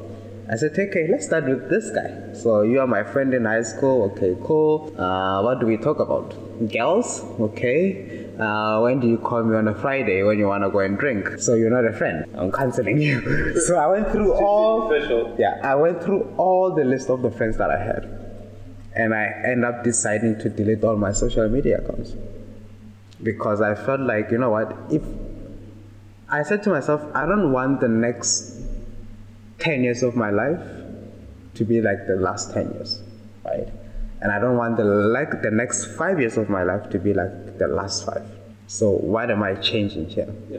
Know, that's a, a, terrible situation where you stagnate and people will be in unhappy situations and just like stay there and reminisce on it. Yes. Like if there's something that you're not happy about in, in life, if there are things that that are lacking, you know, being alive doesn't excite you. You know, some people just sit there and brew and maybe sulk and themselves, but you all have potential to thrive out of this. Don't, don't yeah. you want to be happy and thriving and get away from the pain? You know, pain and fear, it's a horrible experience. They choose to be comfortable. Yeah, you get com- like even comfortable in misery and um, too scared to, to face it. Like it feels more scary to, to, as to keep going in this horrible state than to just say, well, you know, change has got to be better, but a lot of people do it. I think that's a really tough challenge for people, and a lot of people in life, and it's just unfortunate. Yeah, but don't you think that the scariest thing is not changing? Like I'm twofold because you know there's the one aspect of don't mess with the good thing, you know, where there's the over desire of like no, your situation's never good enough. So that's on the one side, but then on the other side there's there's potential and true value that something can add you know, why not, right? yeah, yeah. You know, it's the ultimate gift to yourself. So, so I'm in two minds. I think is being able to acknowledge and just when some when you've got a good thing going, what is of value, and not just constantly thinking that's not enough. But then also seeing where there's stuff where there's value that you know is worth it, and you know, in its own way. Um, create such a conducive environment in life and that makes you so effective that, you know, yeah, it's the difference between being able to know when something's good and when something's not good, or when, when there's something that you could bring in to add another good sphere to it. Yeah. That, that's yeah. where I think about it. Oh. Yeah, I, I, I, I'd rather change than be stagnant because I think one of the things that I learned was that you see, the thing, the other thing about successful and unsuccessful people, there's a huge difference, right? Where you get is also, besides the habits, there's also how they feel every day when you wake up. The first thing I do when I wake up, I do my gratitudes before I even touch my phone. Yeah. That's the first thing I do. I look at share what you're thankful for. Yes, I looked at all the small and big things that I have: the people, the environments, the workspaces. You know, people like you. You know, uh, all the people I meet, the people that have invested in me, embraced me, people that love me, people that want to be around me, people that want to want me to succeed. I just sit down every morning, and I do that. You know what you do when you fall, when you wake up? You gotta first start complaining about the government the first thing you, when you wake up is like, ah, you know, our government is doing that. Well, we want to shift, we want to be blaming some other external party, you know. Yes, yes. Offload our blame yes, as opposed to yes. facing the realities yes. internally and, and around us. And that, that complaining breeds anxiety, pessimism, and self doubt. So once you have those, that's a combination of for failure. It's a good recipe for failure literally is there you know? Yeah. it's like you know, if it's not even hard to do it like it's so easy you know? You just complain and be miserable and then you're not gonna get the things you want. Yeah. But then on the other side you look at the people that are doing the things they love. Like for me i put my heart and soul into every project that i'm working on. Yeah. so that means i'm putting my personality into it. I'm not just working it's like I, it's like kind of like I have this. I'm connect. I have like an antenna that's connected to the universe, and I'm just unloading ideas. Yeah. and putting them into the computer. you can see this is where the sci-fi yeah, exactly that. It's literally how I imagine myself when I'm working. But I do that because I'm grateful, I'm happy, I'm healthy, I'm doing well, I have impact, I touch people, I have a good track record. I work hard, dude. I work. Okay, when I mean work, it means the first four years of my career, I was sleeping in the office. Yeah. Uh, literally, I did not want to go home. I was sleeping in the office. So that's how much I work. I don't mind working 20 hours. Yeah, You always make me think of Elon Musk. Yeah. What about him that he had drive, man. He, he did what a lot of people Yeah. do. Yeah, and people don't understand, like, why would you sleep in the office? Why would I go home? Hmm? The work is not done. That's how committed I am. But also, I, I work and I learn as fast as I can. So every day I'm learning something new. Every day I'm reading a new book. Every day I'm challenging my skills. Every day I'm trying to find out what is it that, what else am I good at? Yeah. And to, you know, in these struggles you had between you know, grandma dying and, you know, many other struggles, what sort of coping mechanisms and support systems did, did you have that sort of gave you that boost to get out of this situation and deal with grief? Like, So that's almost um, environmental changes in a way, isn't it? Yeah, I think environmental changes, but also I'm someone who's calm. So I I can if you come to me and you punch me in the face, I'm not gonna be angry. So I'm I'm uh, maybe I'm fucked up, but that's that's that's literally how I am. So I'm Uh, not. you, you, maybe you're forward facing, saying, Yes. well, that happened, but reminiscing, what is that going to do? You know, what now? Yes. The next thing in life is what matters, right? What happens in the past, well, that's that's done. Yes. Yeah. And but also this is a tactic. It's a, so it's a technique. So what I do is I realized over the years where I've been. So I was doing it unconsciously, which means whenever I'm going through something, I take my mind and I put it towards the end goals that I have. So that means whenever I'm going through, I'm feeling lonely or whatever, I focus on my goals and dreams. That way, I it keeps me grounded and moving. Does that make sense? Yeah. So in that moment, what I'll do, I'll just sit down. I'm not sure if it was meditation. I don't know. I'll just sit down and I'll go into this state where I'll close my eyes and I just blocked out everything and I'll just imagine myself uh, in the universe, you know, somewhere. Yeah. Uh, and then I'll just, I'm just gonna be there in the ether, looking at things uh, from a different perspective Yeah. and then in a way i can choose how i feel so i have some i have something we call intelli- emotional intelligence. So that is in whatever situation the first thing i do is i monitor my emotions because your emotions are the most powerful thing. You can be angry and beat someone to death and your life is over or you can be happy right? There's, it can be in the same situation. If you come to me like let's say maybe it's a mistake you're like phillip uh, i thought you turned on the microphone. I'm like no stephen i told you that. I, you didn't even tell me about the microphone. We start fighting. And then right? We end up fighting. In that situation we could have just said okay just turn on the microphone right? It's easy. So i'm always I have to monitor my thoughts and my emotions every time. I don't know how I do it, but I just sit down and I say, How do I feel? Yeah. Because I know that your emotions affect your thoughts, which affect your actions, which affect your results. So before everything else, how I feel, I don't make a decision if I'm if I don't feel well. So that means if I'm if, I, if I'm not well, I'll let I'll, I'll listen to music or maybe do something else, then come back to the decision later. Yeah. So I don't make decisions based out of emotion. So even during that time, it was the time where this thing was working for me. So I'll just be here and I'll sort of like somehow just zoom out and look at things from a distance Yeah. and then be like, okay, that's fine, it's happening. So, uh, what am I doing? You know, what can make me happy? Let me do that. Yeah.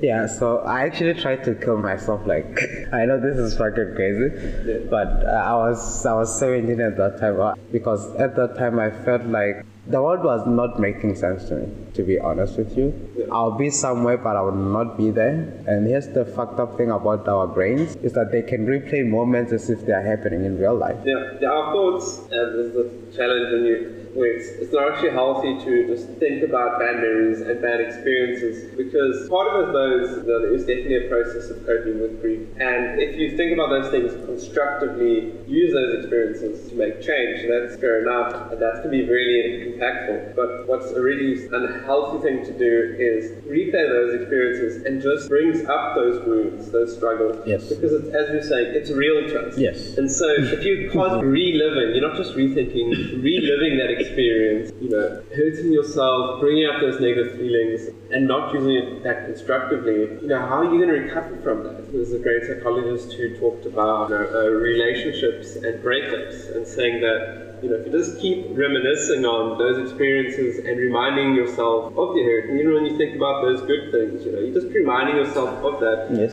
You, you bring that up, you know, your brain makes connections and associations, and the moment you bring up one memory and one thought, you know, that brings can bring up the whole bundle because we're sort of an association engine. To move forward, you have to think about kind of the future and find new experiences and not let those chains of your past hold you back. Can you provide of an example of how you've transformed your pain into purpose and channeled your adversities towards personal growth? Yes. So I, one of the things I realized about, so there's a lot of power in pain also, and I, I also realized that when I'm working out, when I get to the point I'm tired, and somehow I, I have this ability to reach down deep inside and find more strength. So what I did was at that age, uh, 16, 17, was I looked at that pain, that those things that I had that I was going through, and I said to myself, I want to use them as a fuel, a way to push myself. So that means the only way I was dealing with that my healing process was through working. So I had to keep myself busy. But also because at that time I don't care, in a way I become unstoppable. So that means you can't tell me anything. I want that thing, I'm gonna get it because I'm going through this. So there's no way I'm not gonna get it. Yeah. So so I use that as a way to push myself and push myself and push myself because I didn't I don't have plan B. Okay. Yeah. I have plan A and I stick to plan A. Uh, this thing of, I know a lot of kids that I mentor have this thing where they say, hey, uh, you know, uh, I chose this and then if this doesn't work, I'm to fall into this. I said, I don't, I, I never wanted to have anything to fall back on. You know, it doesn't make sense to me. So I'll do whatever it takes to get that thing that I want. And I don't care how long it takes, I don't care how much it takes, I'm gonna do it because that's the only thing where I'll see I'll feel like I've liberated. So, but in a way for me to get that, you need energy. So I, my source was that turmoil thing, that feeling that I had deep inside. And I just I want to just take this and just use this, this, this as fuel to empower myself. Yeah. So that way, if I was working 18, 20 hours a day, I was doing that because I, it kept me going. You know, at the end of the day when I feel tired, I can't wait to wake up tomorrow morning. I was like, let's go, you know, let's do this, let's get this, let's do this, you know, failing and all of this, get up again, okay, let's go, let's try again, again and again and again and again. So I use use that as a way to persevere. And I use that as a way that I, I didn't, I made sure that I don't have backup. Most people have backup. I don't have backup. It's like a safety net. Yeah, I don't need the safety net. I'll cut it. Okay, if I fall, I break myself, I'll heal. I'll get up again and I'll jump again. you know, someone said to me, being an entrepreneur is like uh, jumping off a cliff, hoping that you're gonna build your plane on the way down. And sometimes you jump, uh, maybe you forgot to, you forgot some screws, you know, and then you put the plane together, you fucking crash, and then after crashing, you you, you feel the pain. Most people will never go back again. I'm that guy. If I crash and I'm still alive, I'm gonna go back again. I don't care if I go a million times. That's, I, doing something once doesn't work. Yeah. That's something you have to do it again and again. It's like most people give up learning software engineering because they feel like the first time they're doing it is not working, right? They're like, ah, this doesn't make sense to me. It's a string, okay?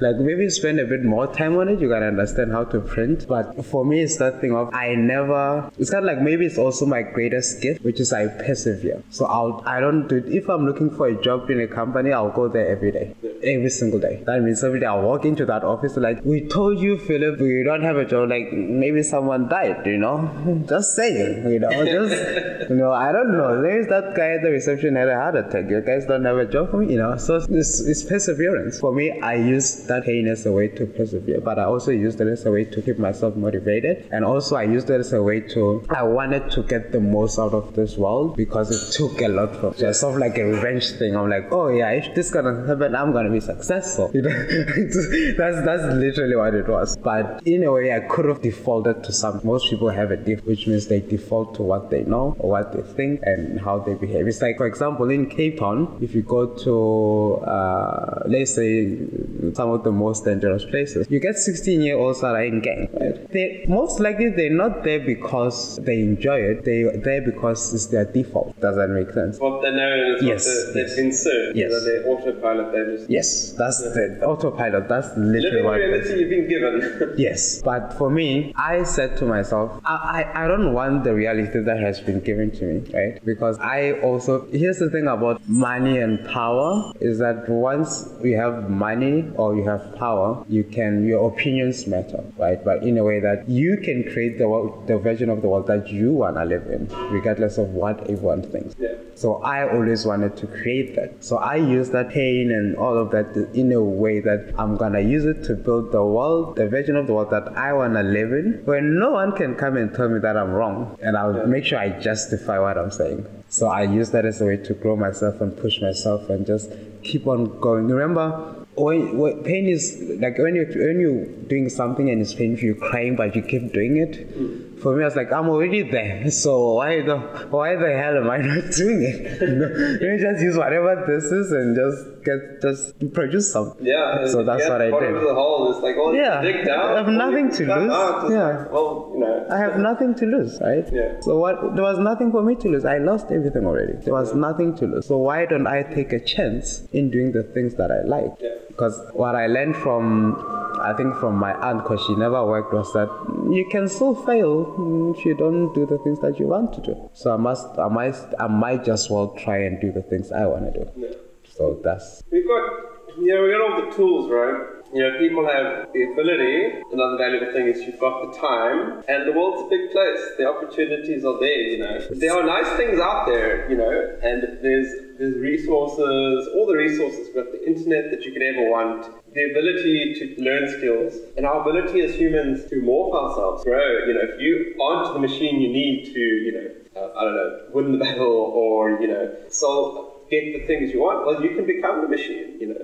Um, and, you know, as I said, you, at the bottom when you're struggling with all this, there's only up. You know, down all the already low, you know. Yeah. So you got what you need. It's just getting from, you know, point A to point E, dealing with the, the fear and the struggle. And people, the biggest inhibitor to progress, right, is fear. We hate people, you know, it's, it's funny because people hate like hard work and hate facing fears, but like when you face fears, the body almost loves that. That's so empowering, right? It's something and when you yeah. struggle, the body loves that. That's how people grow personally. yeah. So these are when you do them, it's like a such rewarding things. Uh, but people like it's almost like, well, there's those gifts, but I don't want to take them. It's like when I it sucks now, but when I get through it, it's going to be so awesome. Then it's just that leap. It's like almost a faith thing that people don't grasp on. Yeah, and touching on faith, I think one of the biggest things I have is faith because I I can hope. You know, hope is hope is a little bit shaky. You know,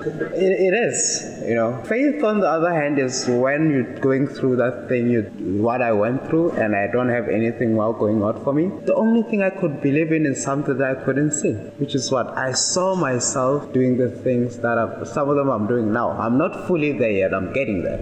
I I still have a long journey, but me being able to see myself doing the things that I want made me happy and somehow kept me going, regardless of what I had physically. Just, just the visualization of it and faith, and also something really powerful that I, I learned was faith is born of gratitude, it because faith is an emotion and people don't understand it. So the more grateful you are, the more you grow in faith. Yeah. So the more you more grateful you are every day, the more you grow in faith. So even during chaos or during a point where you feel like, okay, I've done all of this, now what? If you have faith, you'll always find a way. Uh, I think it's the laws of nature, but also I think it depends on what you believe in. So I believe that everything I have does not come from me, right? And also I also believe that my thoughts don't come from me, my ideas don't come from me, so they have a source. Right, so the source for some people can be God or Buddha or Allah, can be you know, Krishna. It can be anything. It can be the universe. It can be anything you want to believe in. But I believe we all have a source, and for me, that source is the only thing that gives me whatever I want. And here's the powerful thing: I just need to ask.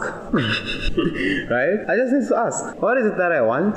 I want this. The universe is gonna give it to you. So for me, it's kind of like the moment I realize, and also it's kind of like this: when you acknowledge the source of the things that the the source of how things come to you, or the source where things come through to you. The moment you acknowledge it with gratitude, it gives you more. So it's kind of like you have like at every point just it's kind of like most poor people are not grateful. I've been there okay? I know. They're not. So that means whatever they have they're thinking yeah but what about that guy? Why yeah what does he have that and i don't have his envy also? Yeah. So I, you can't be grateful and envious. You can't. You can't be negative and successful yeah. right? so there's something about it. So for me is i'd rather be positive by being thankful for all the things that i have every single day stephen that means i write it down in my journals. I write it down in any of my books. I write it down in can be in my computer, can be I'm listening to something about gratitude. That's every morning I do that. Even if I do it for hours, I don't care. So I'll do that so that I'm grounded.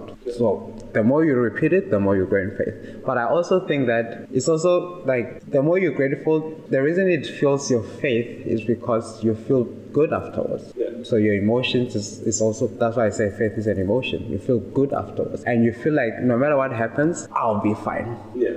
You know, it doesn't matter the, the challenges and the hurdles along the way. Just you having that one that one thing that you believe in, it'll keep you out of trouble, it'll keep you focused regardless of whether you get challenged, you fall, you get up, you just keep going because you have that end goal in mind. Yeah. And that that just keeps Yeah. yeah. So the more grateful you are, the more of that grows. You know, the what's stopping you, right? No matter how bad things get, they can always get better, right? They will always get better. And you know, no matter how low you are, you can get out of the hole. Mm-hmm. Like everyone has the ability to do that. You just got to do it through changing circumstance, circumstance, and making taking steps. On the emotions, you know, there's sort of the idea that that I know of that there's two emotions in particular that are considered or could be considered uh, wasted emotions. And I know it's a recurring theme with your story is jealousy and then anger. And I want to explain this. So jealousy is taking external the external world and letting that control you and validate you and determine your self worth and also want things for other people. You know, want the worst for other people. Why would you know? what is that? It's a Why- fucked up thing. You know, it's also they're not you, right? That- True.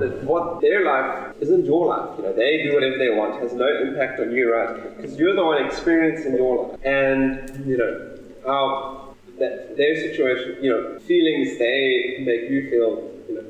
What you feel is what matters. What's going inside, what you believe in yourself. That's what matters. That is your reality. That's who you are. Who they are, you know, just, you can experience that, but that's that's not seeking validation through that and hating people for that. Kind of a fear of reflex, but there's nothing constructive. You should be the one to compare yourself with. And then on anger, anger is sort of an emotion that's interesting because anger can be used to constructively can be used constructively of saying this will be motivated. But often anger is, is used to lash out, to instead of removing what hurts you and you struggle with, just make other people struggle and Yes. hurt other people as a coping mechanism. Yes. So that's why they're sort of can be called um, wasted emotions. Yeah. Their experience and their experience sort of matter, but they result in actions that offer no value because you're impacting the external world as opposed to your own internal and your own reality. You're affecting other people's reality. As opposed to the other emotions that happiness and joy, they motivate you. They make you realize the value in them and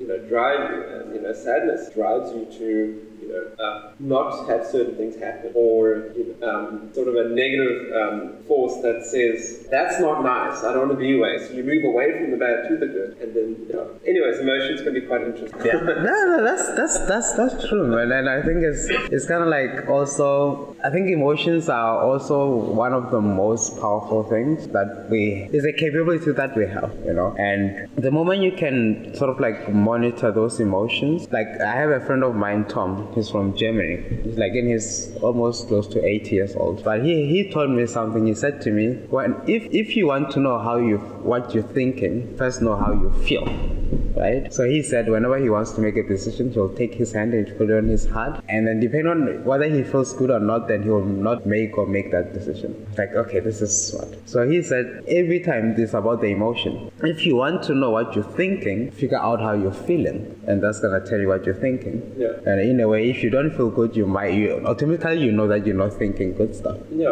Well, you know, the emotion space is the representation of the subconscious, right? Yes. Which is half of it. That's big part of who you are. Emotions are the tool that the subconscious uses to communicate with the conscious. And so it's all a part of you. It's all your, at some level, your thoughts, right? Yes, yes. Yeah. yes. Yeah, and then, yeah, I just think, uh, I don't know, I don't want people to be like, ah, yeah, you know, yeah, we have to monitor our emotions, but they're important. So, for example, I'm going to give an example. So, I was reading this book called The Power of Positive Thinking. So, in the book, uh, the guy gave an example of, um, he said, your brain is like a bank, right? So you have two tellers. So you have Mr. Defeat and Mr. Triumph. So at every point where you're in a situation where you need to make a decision, you consult either one of the two. For most people, the default is Mr. Defeat, right? So here's how it works. Everything you've ever known in your entire life, all the memories, the good and the bad, they are stored. But those two tellers have access to both memories. So that means if you get to the position where you want to decide you want to do something and you consult Mr. Defeat, Mr. Defeat is to go to your brain, go through your files, all the childhood traumas and childhood memories or all the bad stuff that happened, and it will give you a response like, yeah, you know, here's the validation, Stephen. You suck, you can't do this, okay? Just admit it. Here's the evidence. You see, this happened, this, and then you start feeling those emotions, and then you're gonna decide from there, okay, this is this this is how it is. But what he says in the book is there's also Mr. Triumph, right? I was talking about Mr. Defeat, where if you if whenever you need to make a decision, if you go and say, hey, uh, give me the good stuff, you know, what is it that can validate what I'm trying to do and give me a reason that I can do it. It's gonna go back to your files, all the things you've done that you never thought you can do. You're stressed about the project, you went well, you know, all the things from your childhood that you did there, like, yeah, you're excited, or all the presentations you've done, or getting that job, or accomplishing that thing. If you only focus on that, automatically when you want to make a decision based on that, it's gonna give you the validation that, oh, actually, you're good at this. You can do this, Stephen, and then you,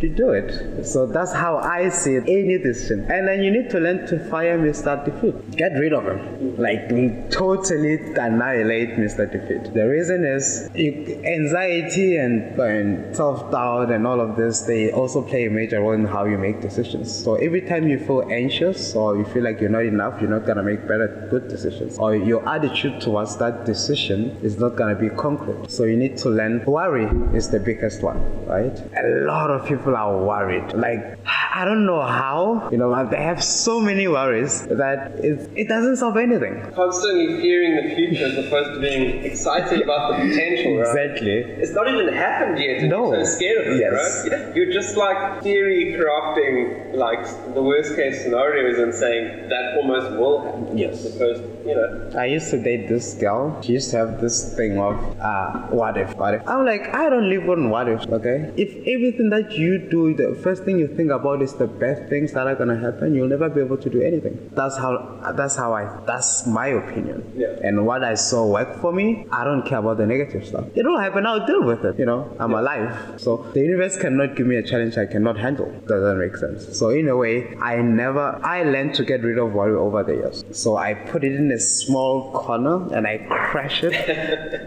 until it disappears. When it comes back tomorrow, I'm like, okay, come, let's let's fight. You know, you're not gonna make me feel shitty. There's no way. I'll make sure that you don't even affect how I think. So getting rid of worry is one of the biggest things. Once you get rid of worry, you start to see the light. And for me, that's the ultimate thing for a lot of people. It can be worried about things that happened. It can be worried that you don't believe in yourself. You know, some people are worried that they're gonna be successful. That's uh, always a, Yeah. a real reality, the strangest thing, Yes. right? It's like, yeah, I want to do this, but what if I become successful? So, what if my family, my friends, and it's also like, it's also connected to what we think of other people, like worry. So, for example, I've met people that said, what if I become successful and then now my friends are just asking for money? I'm like, no. When you become successful, you're not going to have those kind of friends. Why do you want to keep them? Yeah. What is the point? You know, so you're successful, you can enjoy yourself. Just cut anyone out of your life that doesn't give you any value. Yeah. Some people are, are, are, are scared of succeeding. Others are scared of failing. So what? Oh, just like the first time you learned how to ride a bicycle, you were bowling it. No, you fell. That's how it is. It's it's like um, it's not like a video, like a, it's not like those video games where you put in coins and since you have three retries and then the game's over. You've got unlimited retries. Yes, you have unlimited retries, you know. yes. You can keep putting Yes. in coins endlessly. Yes, and then th- those unlimited retries. Every time you retry, you're a better person. Yeah. So it's about the experience. That don't, doesn't matter if you, you oh, all all, no one is perfect. I can tell you from the core, we all make fuck ups. Sometimes you make mistakes. Sometimes you fail at something and you beat yourself up. It doesn't matter. It is bound to fail. That's why I can tell you if if you want to tell if someone is doing something or not, you tell it by how many times they fail. Yeah. So if you're not failing, it means you're not even trying. Yeah. And every time you fail, the next time you try, your odds of success are higher, right? Yeah. There's almost less to fear each time Yes. you try because Yes. your odds get up. Yes, now you've gained something. But also, it's kind of like I also learned that for me, I don't think failure actually exists. Like, it's kind of like it's there, but mm, maybe it's a suggestion. So for me, failure is like, yeah, this didn't work. So what did I do wrong? You know, what what what is the lesson here? Yeah. I remember I met this guy. I said, I said to him, like everything's about lessons. He's like, no, you know, you, you you're thinking too much. You know, don't complicate things. I'm like, no, I'm not complicating things. Everything is a lesson. Yeah. You know, well, if I fail and you say I mustn't complicate it, then that, that's what's what was the point of me doing it? Yeah. So what is it that I fucked up during this time that I can fix so that I can so that it doesn't repeat again? That's what it's called learning from mistake. Yeah. You know, it's not failure. It's just that method didn't work. Let's try another one. Don't change the plan. There are steps in the process as opposed to process failed there, have to restart the process. Yes. It's rather, you know, you know, it's like a recipe. You do step one, step two, step three. Now, step one and two and three might be fail, fail, fail, but those are just steps towards, you know, No. achieving the goal. Yeah, so and also like it's kind of like people don't understand that your wealth is in your mind, right? So it's kind of like even if you fail, you're not gonna forget how you did the thing. That's why I've lost money before, where I got into a business and then there was legal stuff, and then I lost all my money, and I was just like, this this fucking sucks, you know? Why why am I? I worked so hard I was so miserable. But then I learned that I went back to a book that I was reading that that said your wealth is in your mind. That's like, huh. Then I I didn't give up. I went back in again and I've achieved way more than I did at that time. So self care is quite important, and you've spent sort of quite a lot of time on this, and you've you know prioritizing mental health, well-being, and they all contribute to this overall resilience, you know,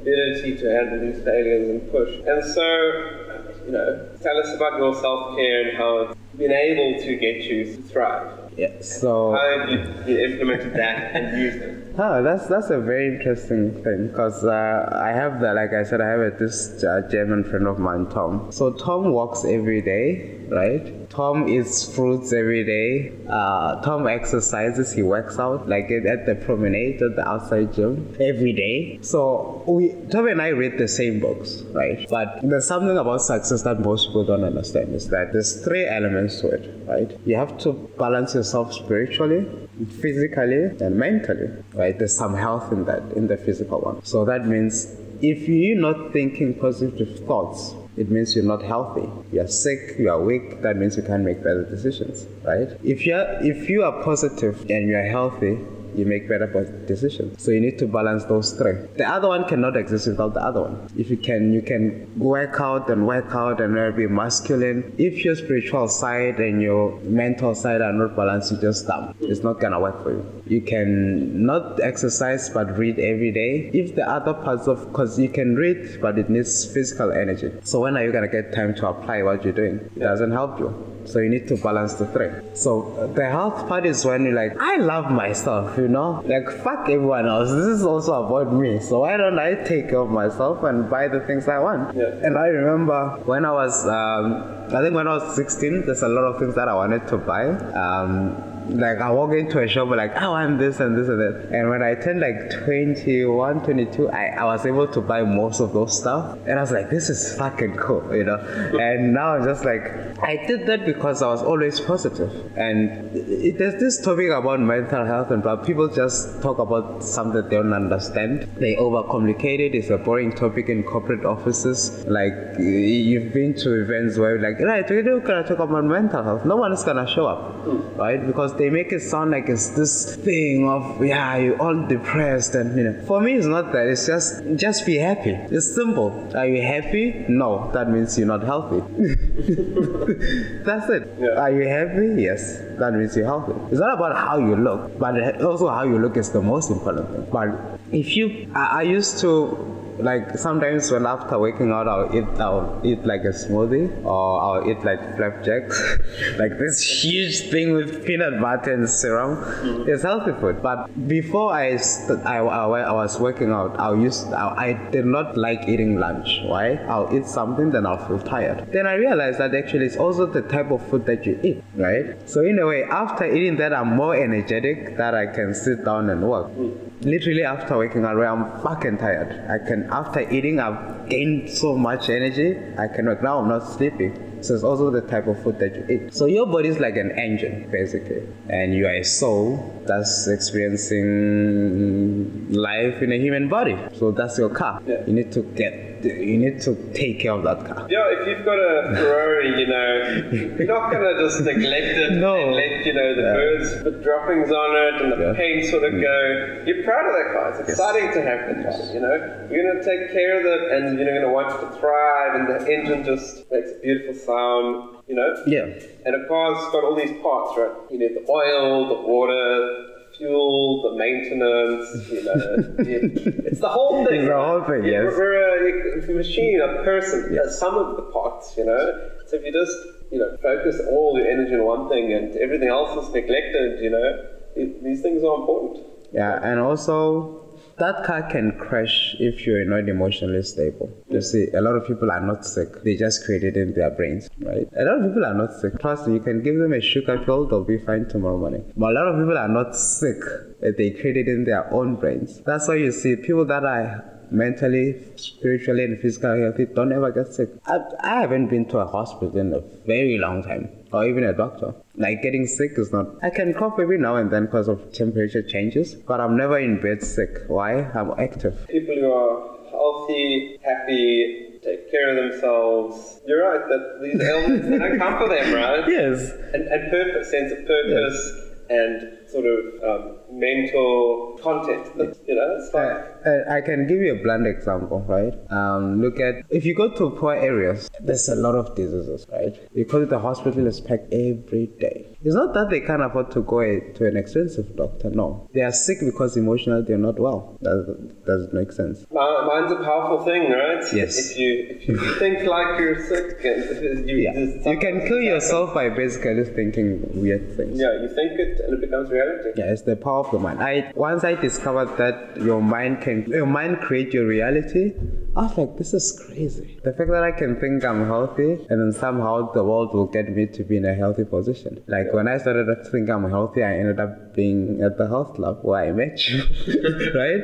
Just because I thought, you know what, I'm healthy, I'm healthy, I'm healthy, I'm healthy. Then I started repeating that again and again and again. And then somehow I met someone who said this and this, and I ended up there, right? So it's just your your brain has the power to break you or build you. Yeah. But when it breaks you, that's gonna be your reality, and that's how that's how the world is gonna be to you, not to other people.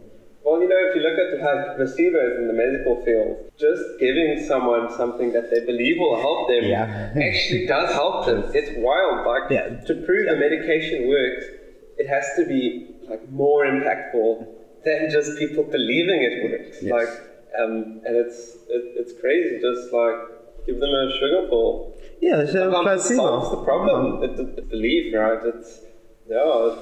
Like, I haven't had a headache in years, Stephen. Okay, I used to have a lot of headaches now. Like now I'm healthy. I don't, I don't need any of that. Yeah. It's just you can, if you can imagine it, you can create it, and it can become your reality. And that's where humans have some level of godness in them. Where the moment you discover that power that you can use your imagination also to create things and bring them into reality, it's the craziest thing ever. And I like to do this with my mentees. So I'll say to them, okay, you want to read a book? Yeah, read the good stuff, but also read about Putin, right?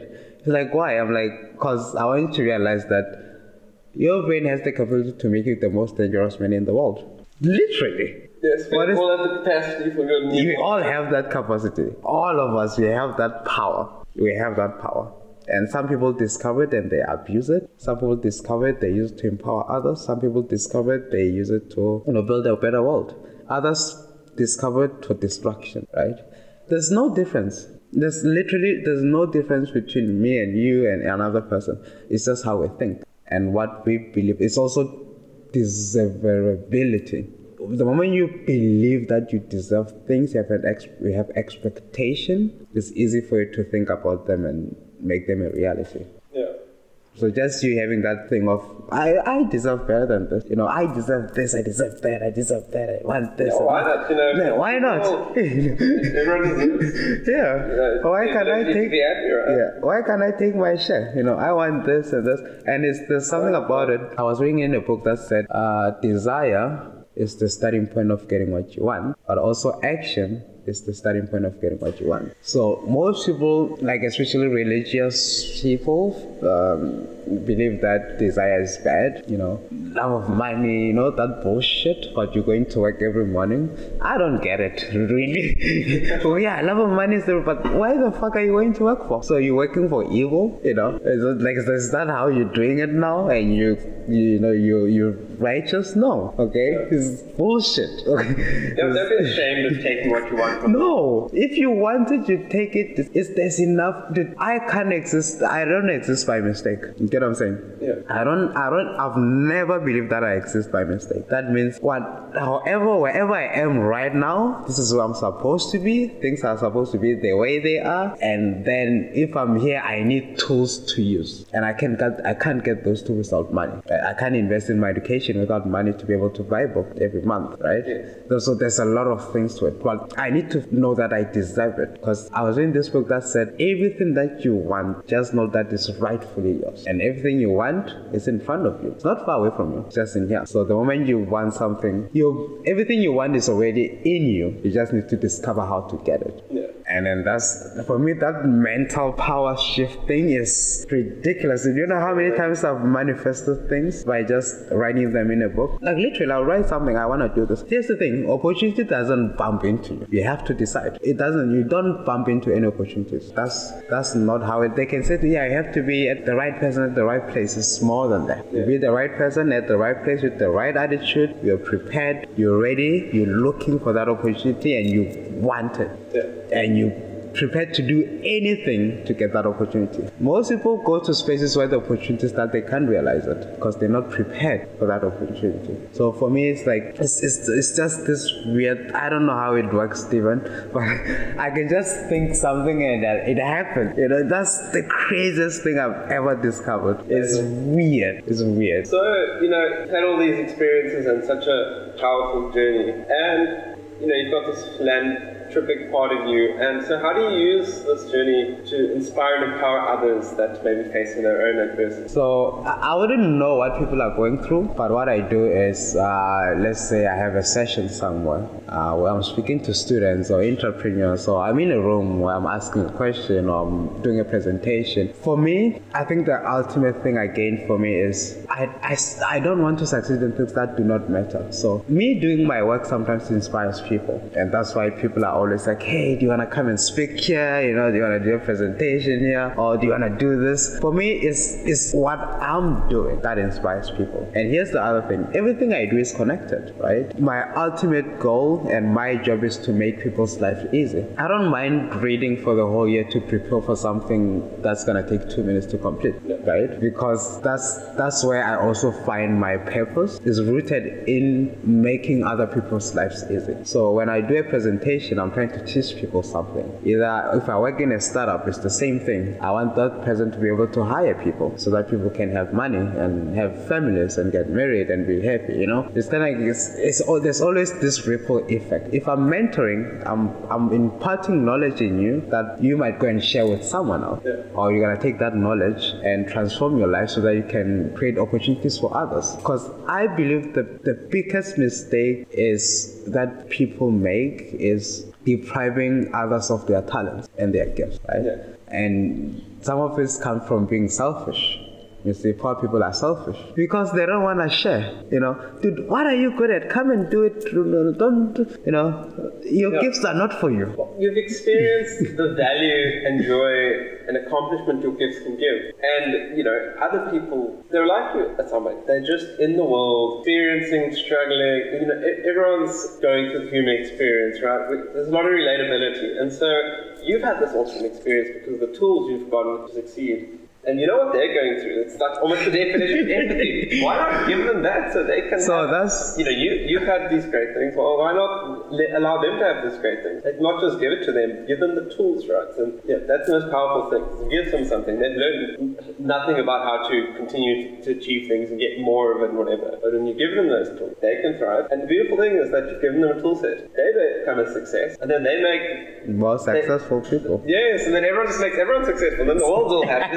So cool? Yeah. You've started like this like chain reaction in the world around you just through a simple thing like that, just helping someone else out. Yeah, I think also it's kind of like I remember, you know, like this powerful thing where you have an event and there's this big corporate that no one even, everyone is scared to approach. They're just like, hey, let's partner up. You know, that for me is a lot of power. But at the same time, it give me it's giving me a platform to share. You see, sharing is important. That's why I said to you, I'm writing a book right now. Right. The reason I'm writing that book and we're doing this right now is because I know that through my journey in trying to finish writing that book, I'm gonna learn more experiences and connect with more people. So anyway, at the end, I will have that tool ready that I'm ready to share with the world. And also now I'm at the point where because now I'm mostly frequently gonna start speaking a lot, so I'm gonna use that platform as a way to share my ideas with the world. Because I, to be honest with you, I don't think a lot of people see the world I do,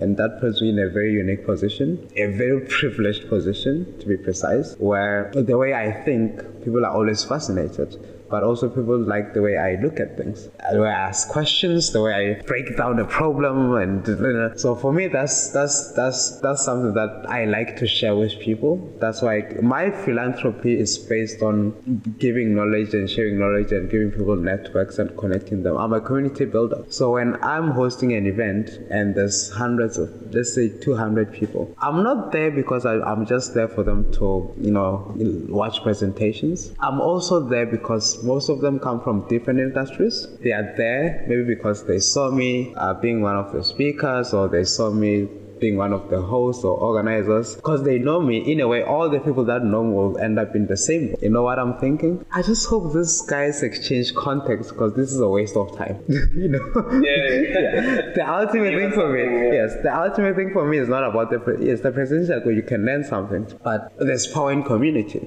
right? What is because sometimes you sit down next to someone and you don't know what they're going through. Every time I sit next to someone, I'm like, okay, I have this weird thing. It's freaking weird. Everyone I meet, I think they owe me money.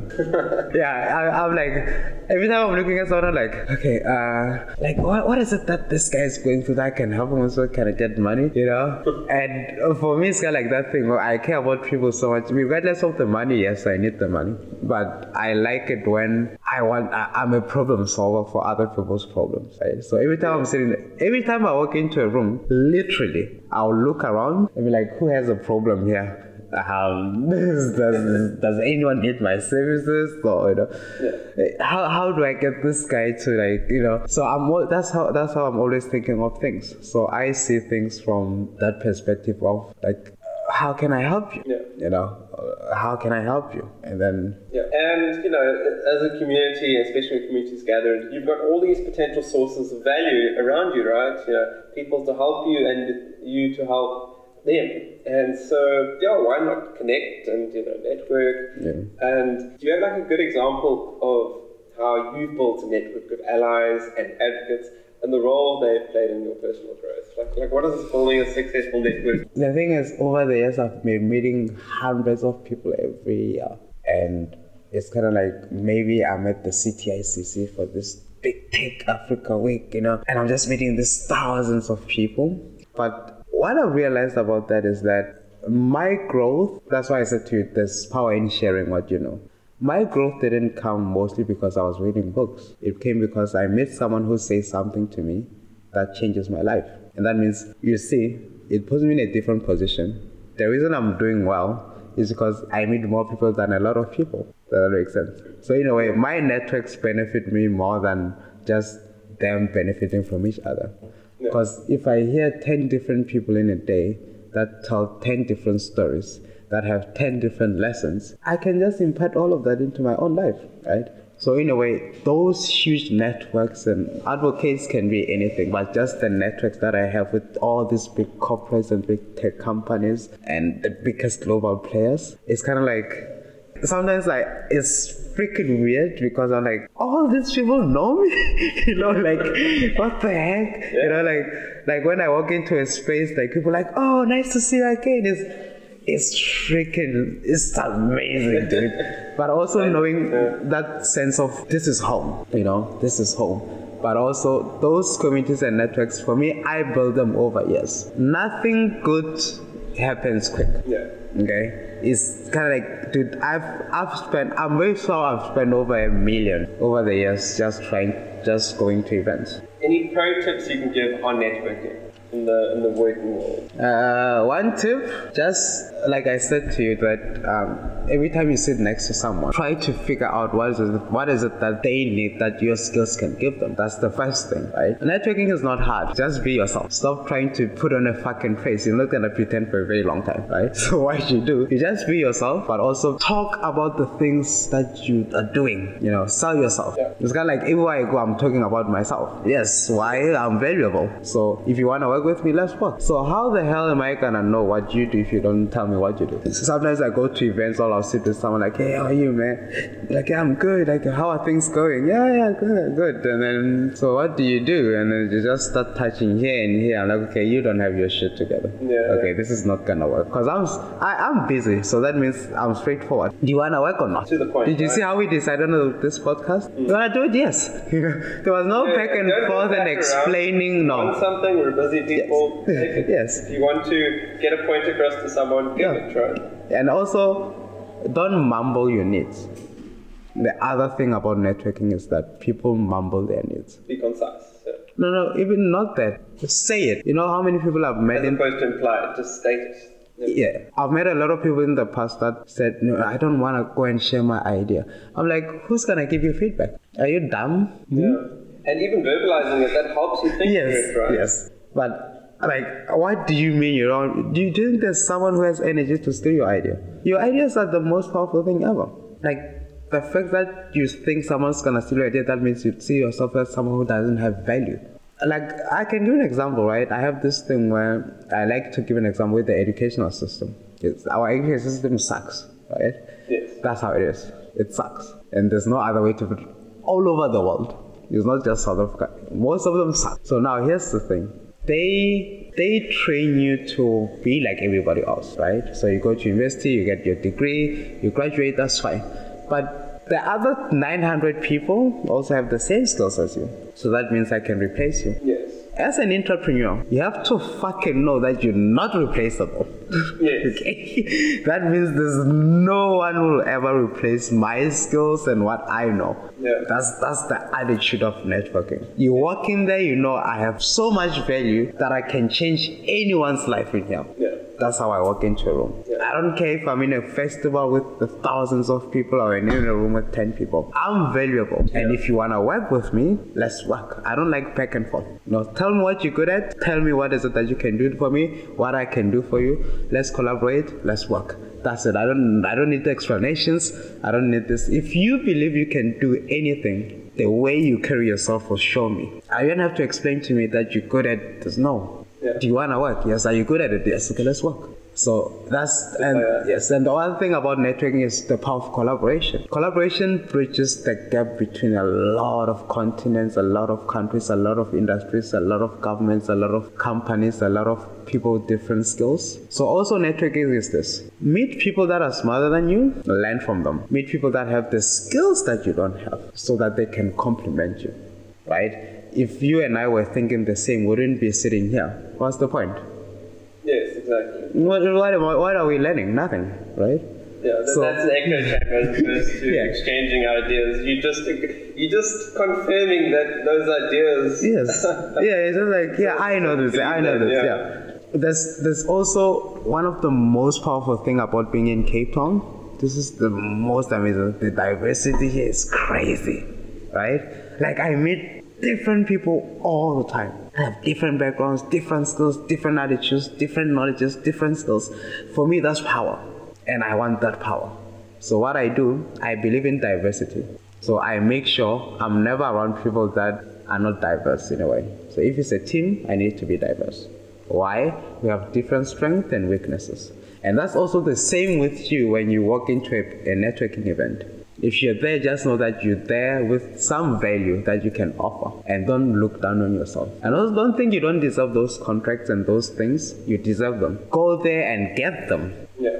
You know, close the business till now. You know, don't spend months. I used to spend months. Right now, it's just like, hey, are you ready? Yes, let's do that. Five minutes done, invoice done, we start working. Just do it. Why not? Yeah, why not? Why? Straight to the point. I, what do you need help with? Oh, my business is struggling with this. Okay, how can I help you? I need this. Okay, are you sure? Yes. Okay, cool. Here's it. You, I'll send you a contract and an estimate tomorrow morning. Confirm it. Make a deposit. Let's start working. Part of like I think engaging with someone is creating a, a realistic idea of yourself and sharing it, but not trying to cut it down out of fear of, of being unrealistic and this, you know, quotes cocky, right? So it's a balance. It's being realistic, but also being, you know, not pushing yourself down um, unnecessarily and just sharing what you actually have, not more. You know, don't fake it till you make it, and, and not less, where you're just taking away from yourself. So it's like almost learning to market yourself, but not in a way you're trying to, you know, um, make people believe something that's not necessarily true. Yeah. It's just giving, because people don't know your internal, they don't necessarily know your background, but it's getting that idea of, you know, effectively to the point, what am I about? You know, why am I valuable? So that's, and part of that's maybe a first impression, but not like, uh, you know, like lies and deceit. It's but almost that genuine honesty and self-belief and assurance. Like having a realistic idea is almost developing a sense of awareness. You have to be very aware of your what you suck at, what you're good at, and Yeah. accept that. So there's like Yeah. acceptance in it. And so to me, that's like this. It's kind of like a skill or, or like a right place to be is marketing yourself effectively, but in a very honest, genuine way, not under or overselling. Um, getting getting that what you've got, getting that to them, because people struggle with that, right? It's hard. Relationships and business. you've got this cool thing, Yeah. but people can't see it. Yes. It's communication. It's getting that to Yeah, someone. you have to get it out to the other Yes, person. yes. You've got this awesome Ferrari, but no one gets to see it. You know, Yes. you, you're describing it as like you know some like uh, Uno or something. Yeah, yeah. They, they don't get. You just say Uno. it. You need to describe it in such a way that they know what it is. They can almost visualize it in their mind, right? And maybe this goes on to onto this. So the first key is like the first impression. What are your thoughts on that? Is there anything to it, or is it just if you're being yourself, it's do you think Oh. something, any like things you should think about in that, or just air YOLO and whatever? It's, for me, it starts with the confidence first, right? You knowing that you deserve certain things is gonna put you in a different position when you make your first impression. How you look is very important, right? You don't have to look good. No, you don't have to look like flashy. yeah, you don't Just look, just look good, I right? mean, like, like look like you take care of yourself. that this event was yeah, to you. yeah, yeah. Just, just, just look good. Also feel good. Yeah. If you feel good, you look good, you're gonna get good stuff, right? The third one is if you go to events for a long time but you not you don't ever come back a different person, you're not making progress. So what I do, I have hundreds of skills, right? So that means every day I'm busy honing them so that when I go to the next event, and this is the other thing about skills that I've learned. Over the years, every time I learn a new skills and I go to a networking event, there's always that topic that aligns with it, right? So in a way, if I didn't learn that skill, I was not gonna get that opportunity. Because life gives you assignments, right? Yeah. So for me, it's like every new skill I learn, somehow I'll end up in a conversation about that thing.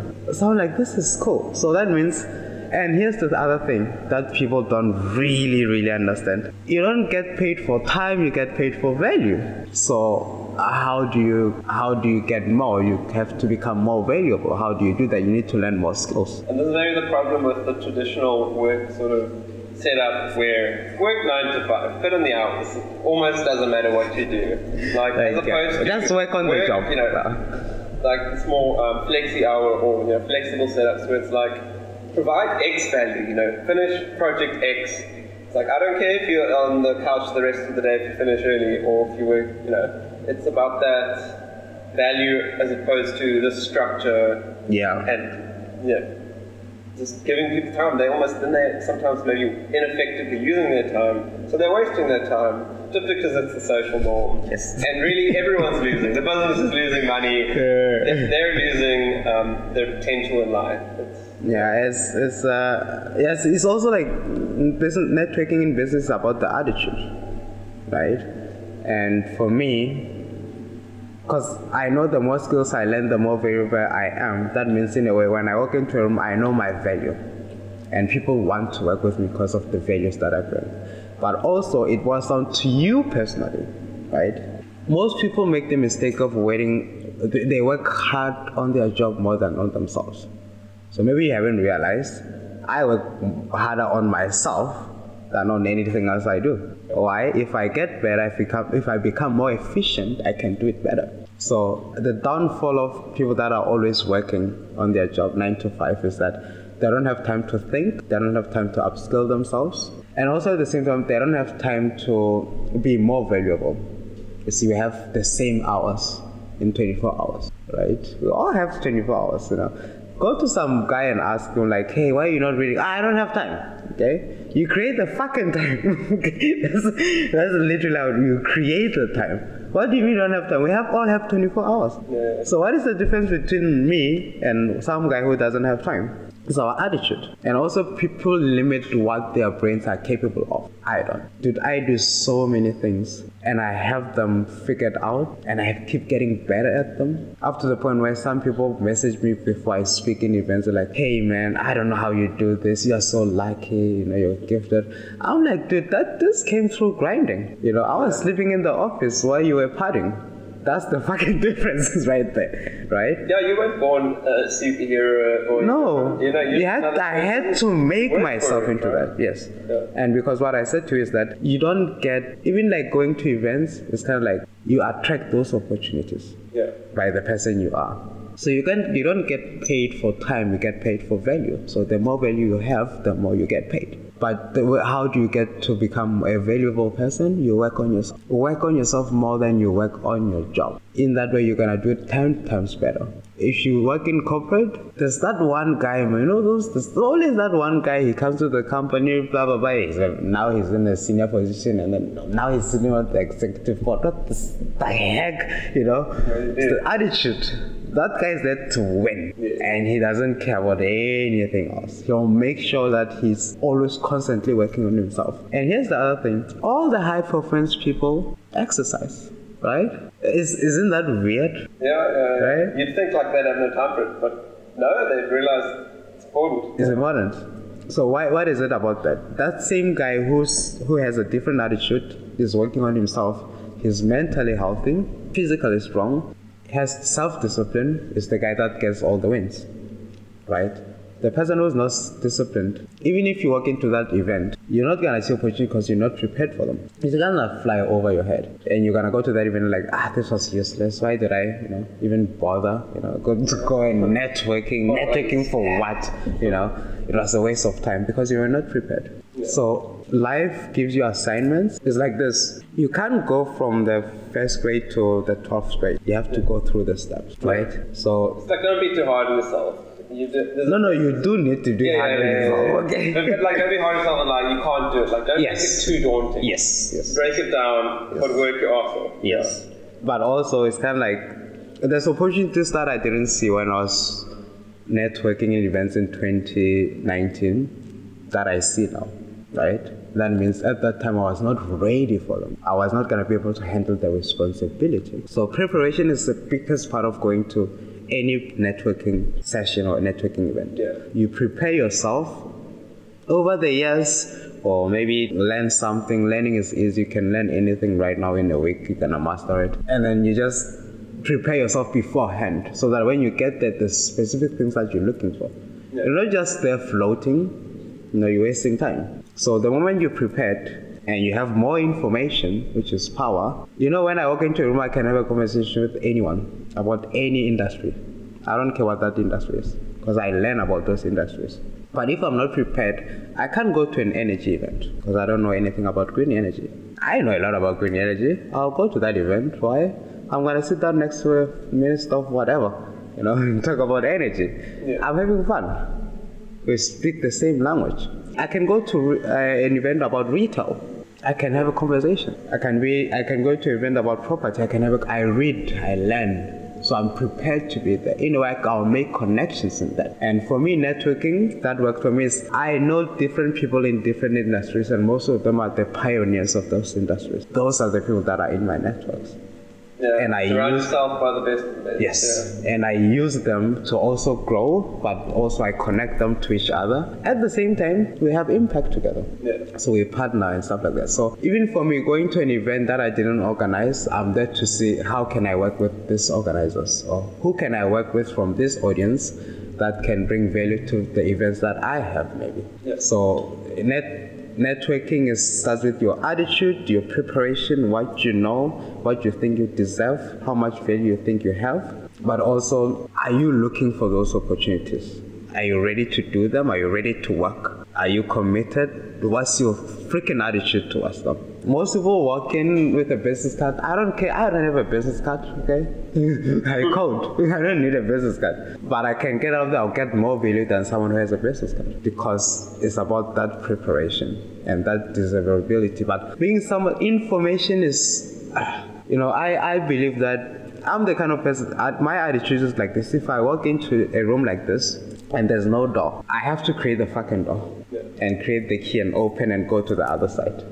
Yes. If there's no door, I have to create the door. You make it. yeah, I make the door. So that means I'm not waiting for someone to say, hey, uh, what do you do? No. I go and say, what do you do, sir? and then we speak. You know, so that's my attitude. I create a door where there's no door. I'll create an opportunity where there's no opportunity. I'll create a great experience where there's no great experience. Yeah. That's that's my power when it comes to networking. But also, I believe that I can build relationships because there's power in relationship and collaboration. Yeah. So, looking back at your journey, um, what would you say the most significant transformation or change that has occurred within you? Over the years? Yeah, yeah. Ah, that's a good question. So I have this friend of mine, uh, Vlad. So Vlad is from Serbia. He speaks Russian. So one day I meet Vlad, and he says to me, uh, Phillip, you know that success is not about money, right? I'm like, what do you mean? He's like, yeah, success is not about money. I was like, yeah, but he's like, okay, because in my brain, I always had this huge check. You know, this huge check. I'm taking billions. Like this is like when I get this, I'm successful, right? you see how much I've done oh, already? You see how much my profile is? My portfolio is huge, right? But at that time, I was not I was not happy, to be honest. I was happy, but I didn't I wasn't even that grateful at that time. Because I was looking at the check. When he said to me, when he said that to me, I went to Clifton Beach. I slept there the whole day on a rock. Right? I was just looking at the water splashing over me. I was like, okay, I'm thinking now. I thought about what he said the whole day, Stephen. The whole day. Yeah. That's how much it meant to me when he said success is not about money. I sat down and I thought about it. I thought about it. I thought about it. And I started going back. I said to me, to myself, okay, let me connect the dots now. You see, how many of the things that I've done that I wanted to do, I've done them very well. Then I started having this huge list. That's like, huh, you know? And I started looking at, like, I have all these privileges that have come over the years, right? And then, then what he said to me started making me sing, see things from another lens, which was, fuck, you made it. I didn't, literally, it was flying over my head. Yeah. If I didn't speak to him, I'll still be doing what I'm doing We'll have this podcast, but I wouldn't see myself the way that I'm supposed to. Yeah. So the biggest change for me came when he said to me, it's, it's not about the money. Then what he said to me was something that came back to me from years ago that I learned that he said that set the kind of goals that will make some of something of you to achieve them. You see, a lot of people don't set huge goals. Like for me, you can tell I set huge goals. I set goals because of the person that I'm gonna become in order to achieve them. So in a way, I don't set goals because I just wanna do the thing. So I set goals because I know for me to achieve that goal, I'm gonna have to change and learn and grow and be uncomfortable and, and fall and rise again and again and again until I'm that person. Yeah. So for me, that that is it's, it's, it's like the the ultimate thing for me is I set goals that will make me something of me because I know at the end of the goal I'm gonna be someone different. Yeah. So then I aim for those goals, and then I know it's gonna change me. I'm gonna become a better person, I and I just grow and grow and grow until I achieve that thing. So the shift for me was when he said that, it connected to that in a way that I thought, this guy's right. It's not about the end goal, it's about the process. Yeah. I started becoming happy somehow. You know, I was already enjoying what I'm like, yeah, let's do, let's get this, yeah, you know. Because all this time, the thing is, because I work hard, my lifestyle ever since I was the age of, dude, I can't cook, okay, right? Uh, that means all these years I've been gifted and I've never cooked. So that means I, I, there's a certain lifestyle that I, I can afford. So you see, that's privilege that I didn't see because I thought this is normal. You know, I can go to a hotel, I can eat in a hotel sometimes, I can travel, I can do this, I can buy the things I want. You know, I can wake up anytime. you know, that, that's what gets me. Yeah. I can wake up anytime. And then when he said that, that changed a lot of things for me. You know and it made me see life in a very different way. I was like, you know, this guy is right. You know, it's not just about the. Let me enjoy the process. Then, that's what I'm doing now. I'm enjoying the process, and ever since he taught me that, there's been a turning point where now I'm experiencing. I'm experiencing a huge amount of more success now because Yeah. of what he said. He just opened up my mind a bit, and I was willing to listen, and I changed. And then I, now it's just like packing with opportunities. Like every day I get emails, people want to work with me. Like, I don't have the time, I'm sorry. you know? Or people want to collaborate. Oh, hey, we invite you to this event, you know. And it's kind of like what he said to me really changed me because it changed my perspective on, of what success is. Mine was based on money. Yo, I want the fucking money, okay? Don't even get me wrong on that one. Yeah. Okay, I want the money, a lot of it. But even if I don't get there, it's fine. Yeah. Am I happy now? Hmm? Am I happy during the process? Hmm? Am I changing? Am I growing? Am I becoming a better person? Yes. So that's what matters.